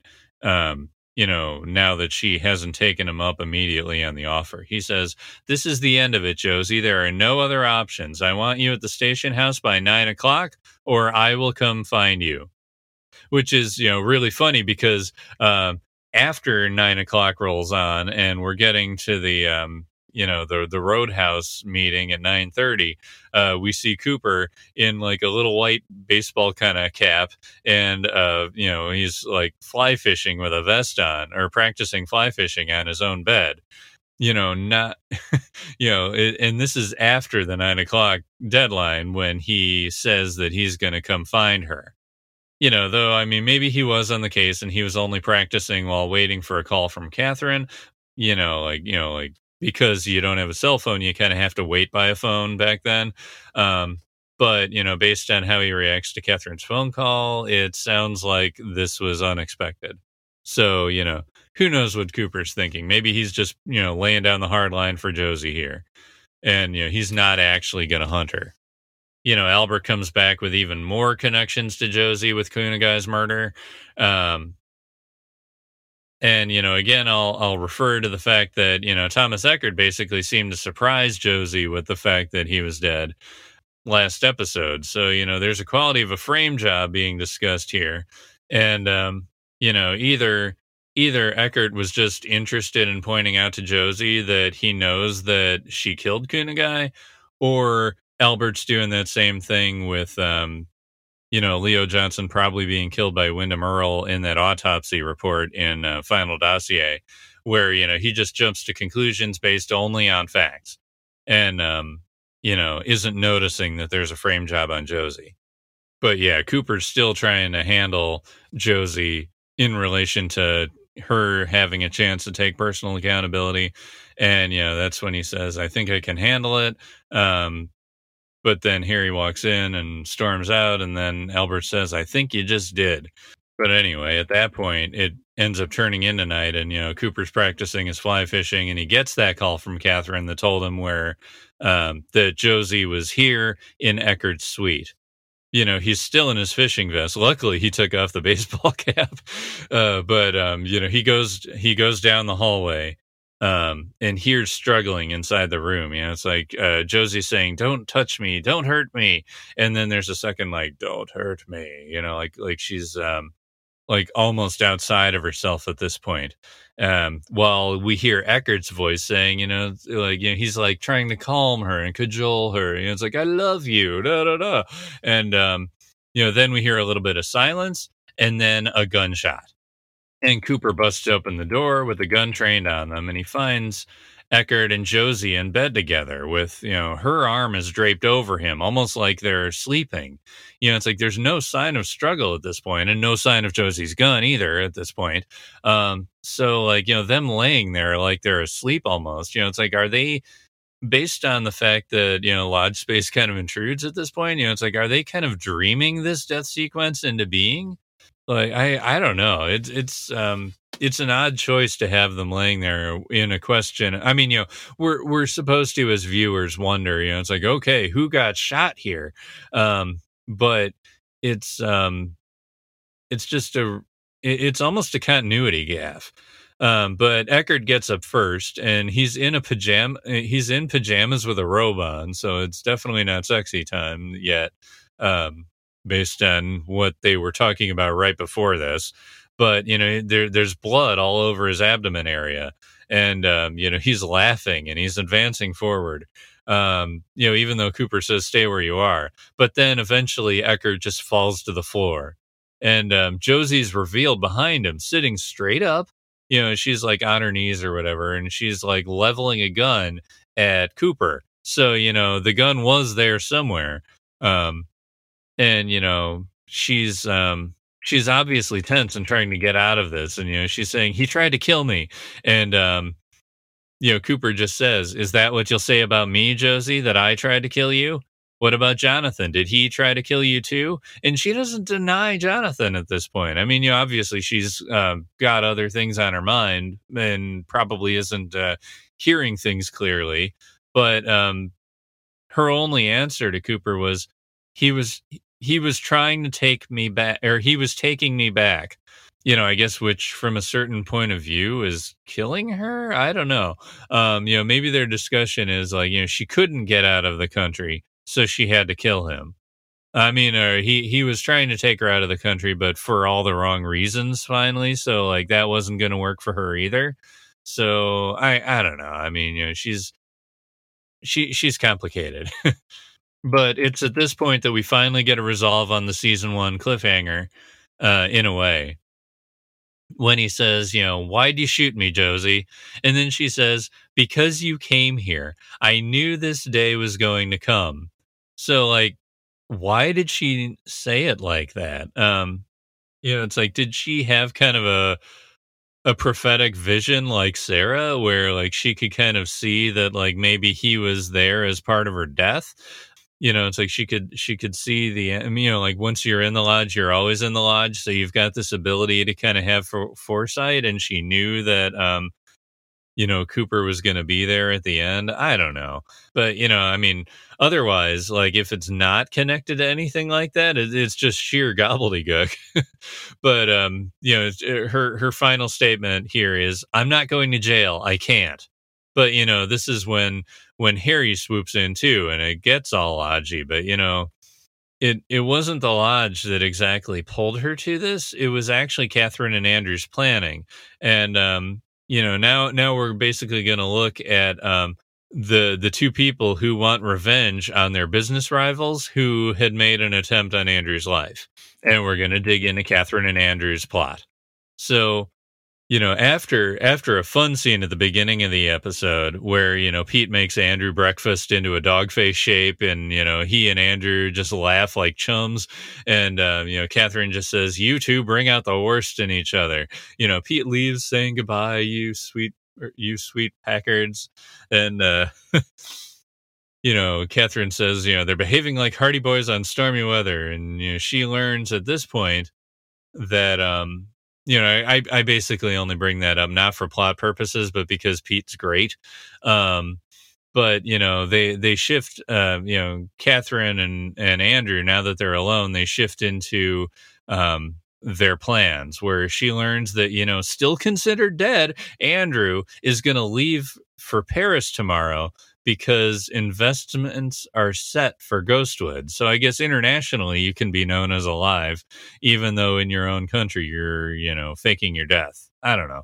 But um that means that um you know, Windom Earle isn't the only one in town that has multiple phases of shady plans afoot. And uh, you know, will that come back later? Will that explain where Andrew actually was all those months? Uh, yeah, who knows? But um, as far as Josie's concerned, they have to have Andrew in the room in the space where Josie's going to be um, because you know she has to know about Andrew. Um, you know she has to know that Andrew's alive, and of course you know she comes in right then, and um, you know he says, "I'm home. Did you miss me?" And you know this is where she faints the first time, and um, you know that kind of that kind of bookends. You know, it's like Harry yells at the beginning and the end of the episode. Uh, Josie faints at the beginning and the end of the episode. So, you know, she's bookending how she dies in the presence of another controller from her past. And you know, while while she's passed out, you know, he's he's all blasé about it to Catherine. She's like, "Oh, she looks surprised," and uh, this makes Catherine laugh. Um, you know, so she's uh, she's not able to enjoy you know random food, um, you know, like physical humor. She she likes this kind of dark joke. And uh, you know, she says she has her charms, but not for long. So, you know, they're they're plotting her exit in one way or another. Um, and you know, this makes Andrew laugh more than his breakfast plate presentation. And um, they obviously know what they're setting her up for at this point and you know we know that they know it. So you know the next time we see catherine you know she uh she swoops in right after cooper talks to josie. And um you know josie's majorly upset after cooper confronts her and basically gives her the nine o'clock ultimatum to tell harry something. And um you know snooping catherine enters cheerily like i just saw agent cooper leave. Was that a social call? So you know she's feigning concern for josie. And um you know, then then she speaks of what Eckhardt told Catherine. Um, you know, Eckhardt is not entirely unsympathetic to he, to her, but he does insist on seeing Josie alone tonight.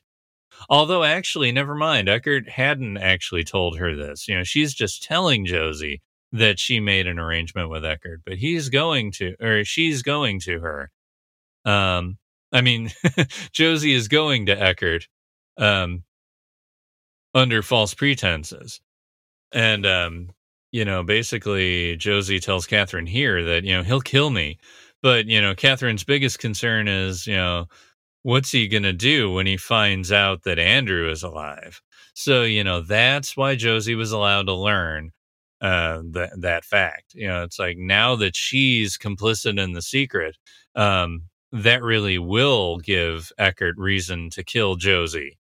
Um, you know, um, and Catherine puts it right out there. You know, it's like, won't Mr. Eckhardt think that you've betrayed him? And, you know, Josie's losing it with each additional sentence because what Catherine's saying is accurate, even though Catherine's leading the witness big time. And, you know, Catherine's all nonchalant and, you know, uh, Josie asks, you know, it's like, maybe you can help me. I think I've gone mad. So this is a call for help that Catherine completely queued up and was waiting for. Um, so her advice is you will certainly have to face Mr. Eckhardt sooner or later. And, you know, she pauses to leave room for Josie to agree with her, which, you know, of course, never happens. And she says, Tell him the truth. And uh, Josie responds only by staring at her. And, um, you know, Catherine's like, ah, tell him whatever you want in a tone like, you know, God, this person isn't responding to anything. and um, then then she tells Josie, just pray that he believes you. And you know, this is when she rummages at the bookshelf for a while and she says, Oh, here they are, you know, conspicuously leaving a gun behind for Josie to take. And you know, Josie sees it, she lifts it, she embraces it like an answered prayer, uh, you know, of an escape path. So, you know, Catherine here has set her up with the murder weapon and set her up with the occasion to use the murder weapon. And, um, you know, Josie's getting ready next to confront her tormentor. And this is when Andrew takes the opportunity to feed her the plan. so while she's getting ready, we see the black ceramic dogs from the pilot, and then we see the same mirror that Josie is painting lipstick on her face with. Or uh, she she was uh, what, what was she painting? Uh, I, I, think she was uh, um, doing her eyebrows at that time. But like here, she's painting lipstick on on her, um, and um, you know, it's like it, it's the same kind of shot bookending Josie's entire appearance on the show. Um, and you know, mirrors are coded now, especially after Leland and Bob, that mirrors are coded as like a place where you can see lodge space visibly by now. So, you know, she's staring into this void and um, you know she's not humming this time either. Um, so you know was was this entrapment you know th- this um this entanglement with all these problems the same kind of feeling that josie felt in the pilot um you know all all the mysteriousness um is it is it related basically like is this the same kind of mysteriousness that um we didn't have any context for back then but now we do.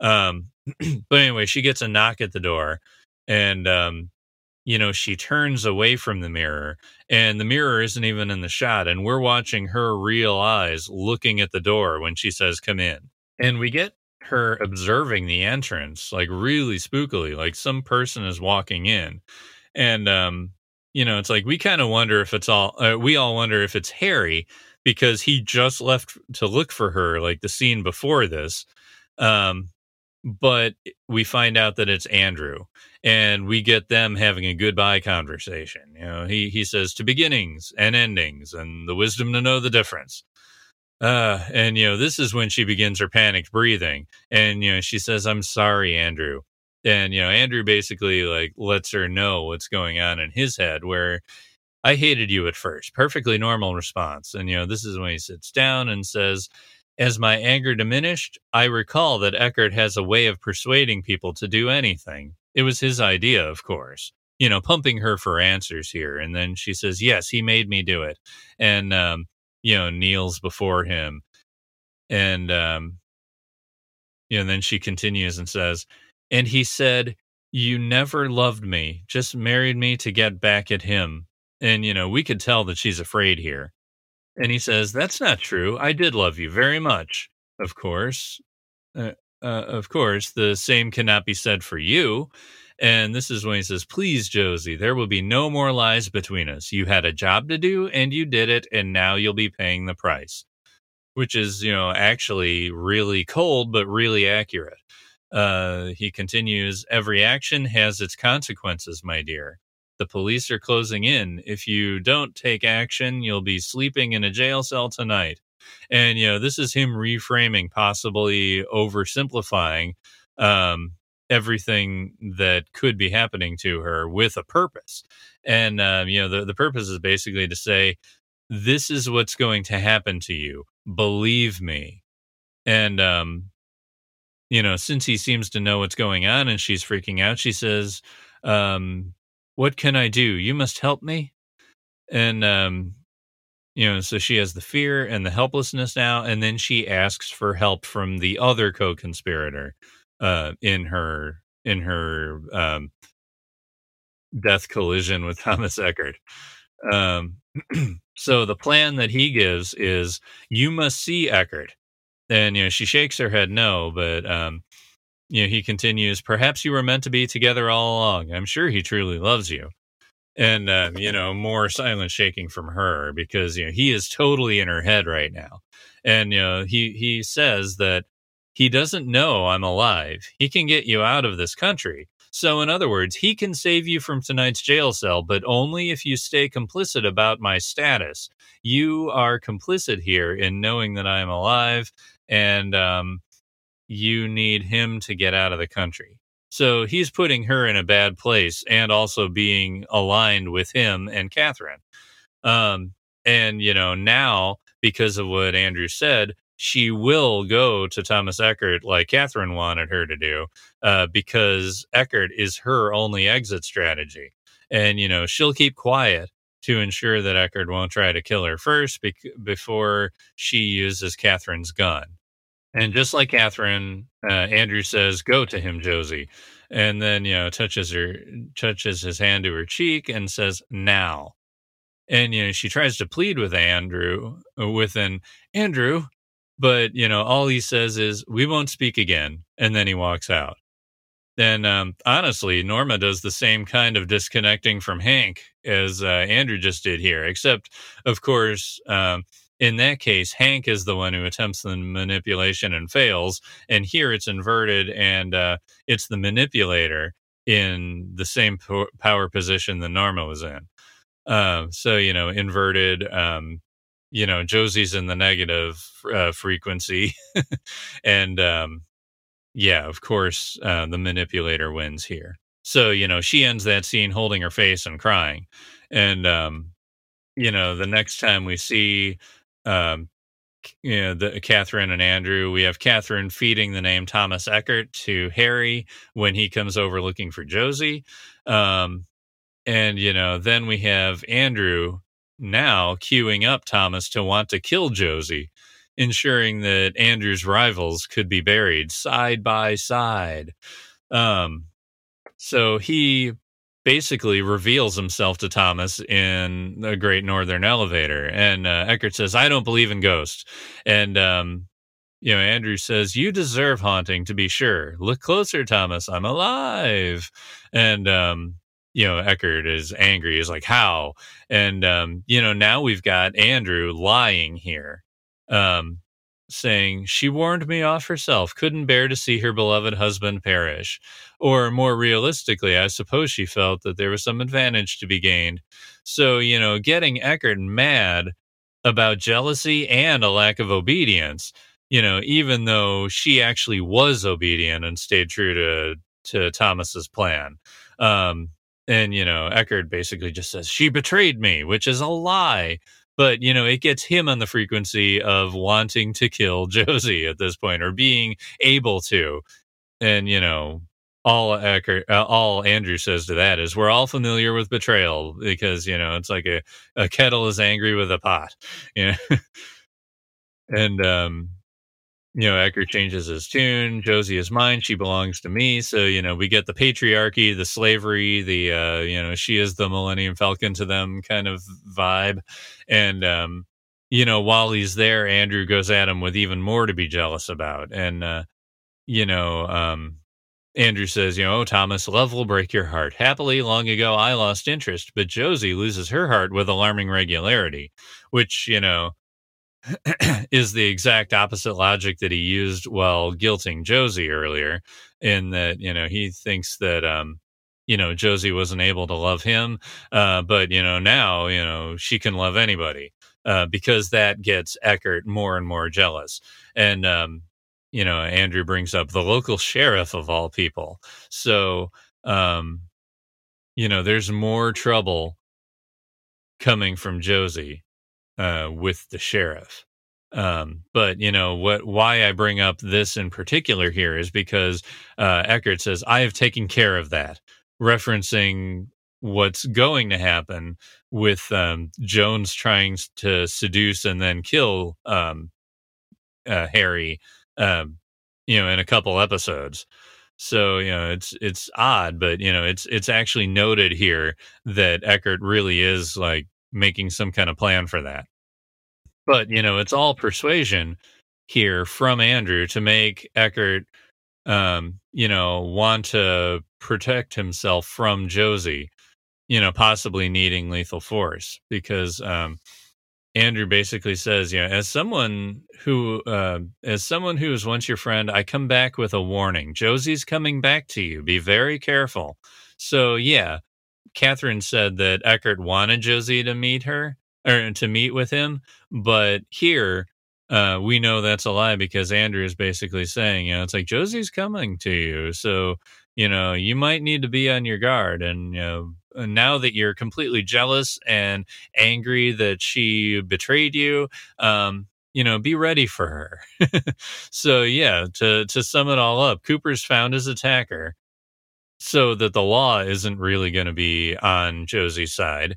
Harry's betrayed by possibly a number of people, so love isn't necessarily going to be able to come and save her. And Josie um, ends up killing Thomas, so she can't escape the country through his way. And um, she has both the FBI and law enforcement right in front of her. So she's either dead or going to jail. And she has expressed that she's definitely not going to jail. So what's left? Uh, you know, I mean, with all of that on her plate, you know, is is this amount of fear and worry and being trapped what brought on her lodge adjacent death? All right, so let's break down the scene. We've got we've got Josie answering Cooper's, Why did you shoot me, Josie? And she says, Because you came here, I knew this day was going to come. So um, I asked earlier, you know, why? Is is she Logi like Sarah, where she just has like a precognition? Um, is it Logi because of her particular life and death related fear and desperation that she has right now? Um, you know, she ends with, I'm not going to jail. I can't. So, you know, bottom line, she's caught in the act and she's declaring that she's um, refusing to accept uh, you know accept the uh, circumstances that would come from all of her previous actions so you know she's definitely showing the wide of her eyes to you know any any possible culpability that she may deserve at this point for all her um dark dealings like you know attempting to kill andrew etc etc all her crimes. Uh but then you know harry enters and you know she's she's revealed as ready to attack in desperation. And you know he sees this. You know he finally sees this um this darker side of her in action and he yells you know put it down josie put it down! And you know so the bottom line there is she's caught in the act by the person that she loves. And um the very next thing she says is harry forgive me. I never meant to hurt you. So you know she's um she is taking responsibility there at least um that you know she got someone you know, you know, someone who wasn't involved involved in it. And um this is when she seizes up and you know she, the um the same strings that kick in when people have shaky hands in episode 27 that's happening here with josie. And um, you know she pulls the gun to her chest kind of like when she was hugging it right after she got it from catherine. And you know she was believing this gun to be her answer her easy out and um you know, now she's holding it to her chest while she's having trouble breathing and she collapses. So, I mean, it's, it turned out to be an easy out for her. it's just not in the way she was expecting and not in the way anyone wanted. And, um, you know, Harry runs right over to her and embraces her and says her name three times while Cooper looks on. And, um, you know, eventually Harry looks up and says she's dead. But because he's holding her, he's hugging her and, um, you know, he has love for her still. Um, in a way, she uh, has been forgiven by him in a way, at least halfway. And, um, you know, th- this forgiveness that Harry seems to give her upon death seems to actually trigger the lodginess. And, you know, possibly is that, you know, that halfway for forgiving, um, is that possibly what keeps her from going all the way into lodge space? You know, it's like our grief, our want for the person to stay alive, does that kind of keep them halfway? Like we can't let go of them we can't let let, let them have an afterlife so you know she's kind of stuck in between it's possible that that's part of the equation. But you know at this point we hear the tone that's associated with the giant or the um or really the uh, the man from another place rubbing his hands in the um, the original red room dream you know like when that when that shadow is floating around behind the curtains and you know it's just that hum sound. Um that is happening here and Harry and Josie disappear off the bed, but the bed remains. And, you know, we have a spotlight shining on an otherwise like shadowy dark room. Um, and, uh, you know, we have, uh, we, we see Cooper in his POV and he's also spotlighted from somewhere. So, you know, there's two lights shining, one toward the bed and one on Cooper. And while that's happening, we hear Bob laughing. You know, it's like the the laughing of him begins before we see him, and then we see the arm reaching out first, which will also be echoed in episode twenty seven. Um, you know, with and and also, you know, it's his left arm, which is the arm that goes numb, and um, you know, Bob eventually crawls all the way up onto the bed with his hands on the bed, almost in like a dog pose or something. And, you know, uh, Bob is hamming it up with words and saying, Coop, what happened to Josie? And then, you know, just more laughter. And, um, you know, he fades out at this point while the hum remains. And we start hearing the saxophone music of, you know, Dance of the Dream Man. Plus, you know, the man from another place himself actually fades in here and he dances on the bed. So, you know, what are these lodge spirits? You know, like what what does their presence mean? So, you know, Bob could have been there due to connections with Josie, but you know, even if he didn't have connections to Josie, he could at least be there because of the connections with Cooper, you know, from the end of uh, episode 16, um, you know, where he threatens Leland and kills him and basically, you know, threatens that he has a connection to Cooper, knowing things about Pittsburgh. Um, you know that you you can explain that in either direction and it could make sense but why would the man from another place be there um and in um in essential wrapped in plastic um Michael J. Anderson was interviewed by John Thorne, and he said he said this about the man from another place. He says, I think that maybe because my character stands between the Black Lodge and the White Lodge in the waiting room, I really represent a chaos or uncertainty. Have you ever experienced something that was so outside what you normally believe that for the next few minutes you were likely to believe anything? Certain traumatic events can do that to you. That is why that is what my character really is. Everybody is asking is is he this? Is he that? Yeah, he's all of those things. He is as much as that moment of uncertainty offers. I think he represents straight trauma. That's what my character is. Josie was killed on the bed, and that trauma stayed with the bed. So that's an interesting way to put it. I mean, he he's spoken with Lynch um, you know, more than we'll ever know. And I'm assuming that he kind of feels like he's a talisman, kind of like how the the um, jumping man is has been told um, by Lynch that you know think of yourself as a talisman. He told the jumping man actor, and um, you know maybe maybe the man from another place is kind of a representation of of trauma. Um, you know, a um, a talisman of it. I don't know, but I mean, you know, him him being a talisman of the the in between state makes a lot of sense, and um, the fact that Anderson thinks that his character does stand between the Black Lodge and the White Lodge in the waiting room really helps with that with that um, understanding, and it really would explain why the man from another place would be there.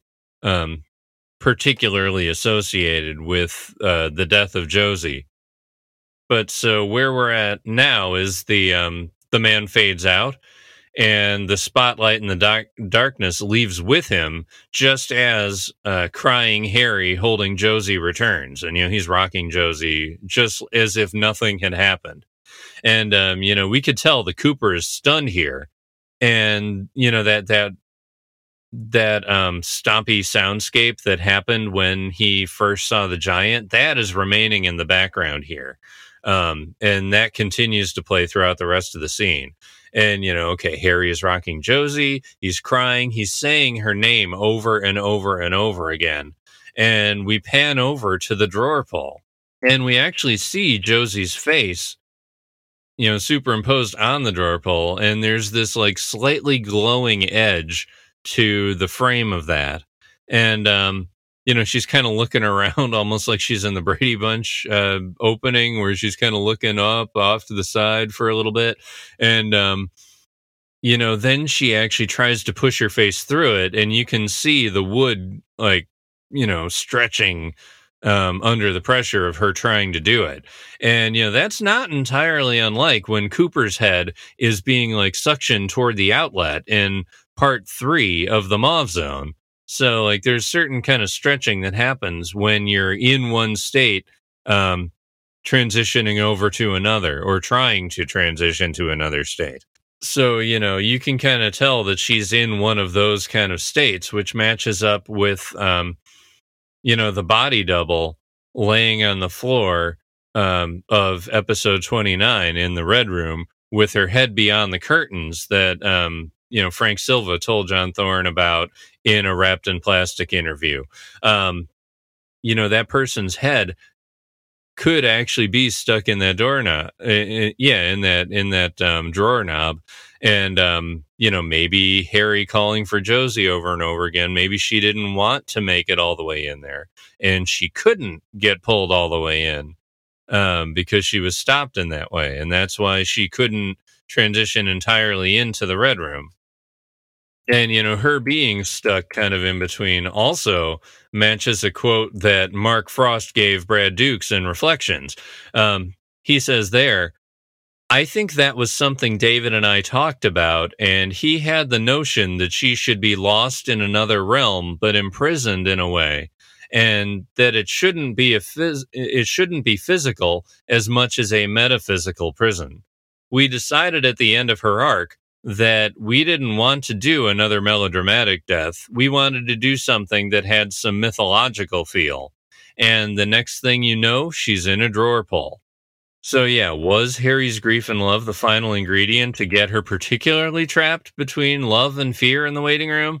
Um, you know, did she before this, did she make a deal with the denizens? I mean, you know, Bob doesn't usually attach to people unless there's some sort of gaslighting that he achieved with a person, you know, some sort of agreement that he, um, you know, used their appetite to agree to. Um, that would really stand a reason. We don't get any information on it, but, um, you know, they instinctively wanted Josie to be, uh, I mean, um, yeah, Josie to be the sister of Judy when it came to you know all the all the writing when they were thinking about things in um, Fire Walk with Me, uh, per per Robert Engels, the co-screenwriter, and you know current um, writer of uh, you know Twin Peaks. Uh yeah, so like he um he could have connected Josie to Judy in that way, and that would also be another way of her being connected to the lodge spaciness.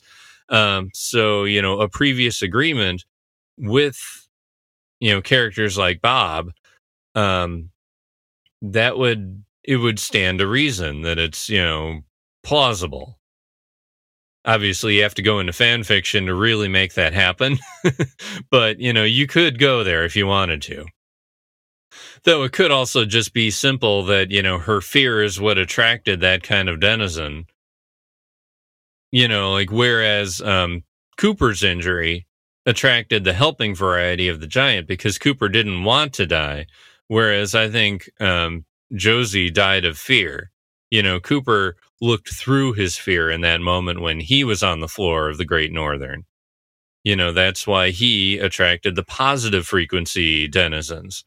Um, you know, it could be that simple because the Great Northern has sort of a portal thing. And, um, you know, it could be simply that, you know, if Cooper was on the bed, maybe he would have attracted the wrong kind of lodge spirit. You know, is it the bed itself that attracts that kind of thing?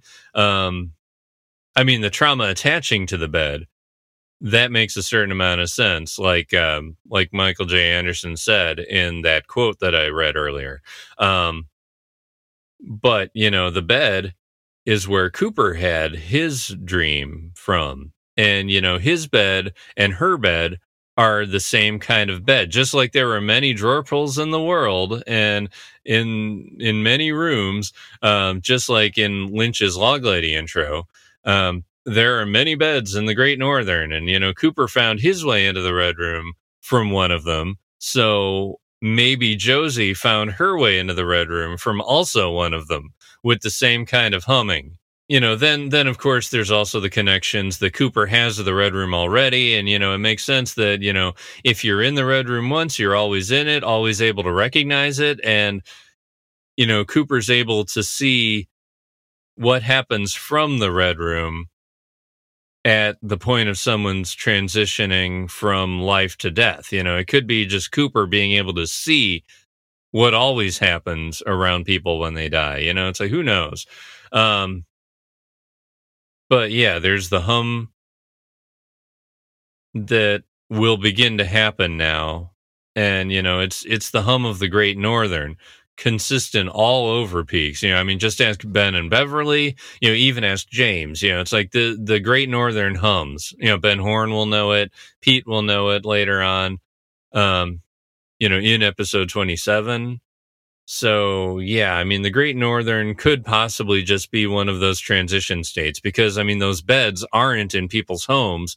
It's where you sleep in between being at home and being at home again. You are away you are in between your spots when you're at home. So, um, you know, it, it, there's so many reasons why it would be easy for Josie to um, slip into an in between state here. And it's hard to nail down any of them, but you know, we we've got the observer effect that you know Cooper is the one who saw it, not Harry, just Cooper. So it could just be a Cooper thing with the with the Red Room entities. And yeah, like I said, you know, any more definition, uh, you're getting into fan fiction. So I'm gonna I'm gonna say goodnight here and uh, do the do the sign out. You have been listening to the Blue Rose Task Force podcast, a production of Ruminations Radio Network and 25YL Radio. If you resonate with what you're hearing, please subscribe, rate, and review our show. And we would love to connect with you on Twitter at Blue Rose TF Pod, on Counter Social at Blue Rose Task Force Podcast, and Instagram and Facebook at Blue Rose Task Force. You can find me at JPB underscore Little Green on Twitter and John underscore the underscore Peaky on Instagram. You can visit ruminationsradionetwork.com for additional great shows such as Brevity Box and Modernist Monastery and join all the hosts from Ruminations Radio Network, myself included, on our Discord channel, Ruminations Radio Cafe. Find any number of classic 25YL Twin Peaks articles, including my full Electricity Nexus column at 25yearslatersite.com, and join us on Discord at 25YL, a Twin Peaks server.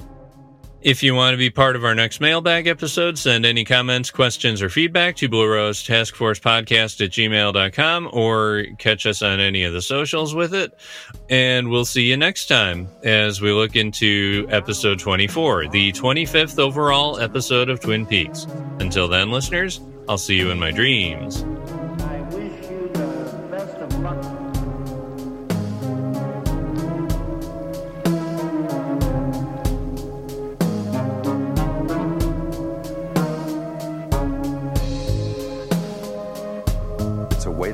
Deepen and expand deepen the universe that the show takes place in. The show takes place in. The show takes place in.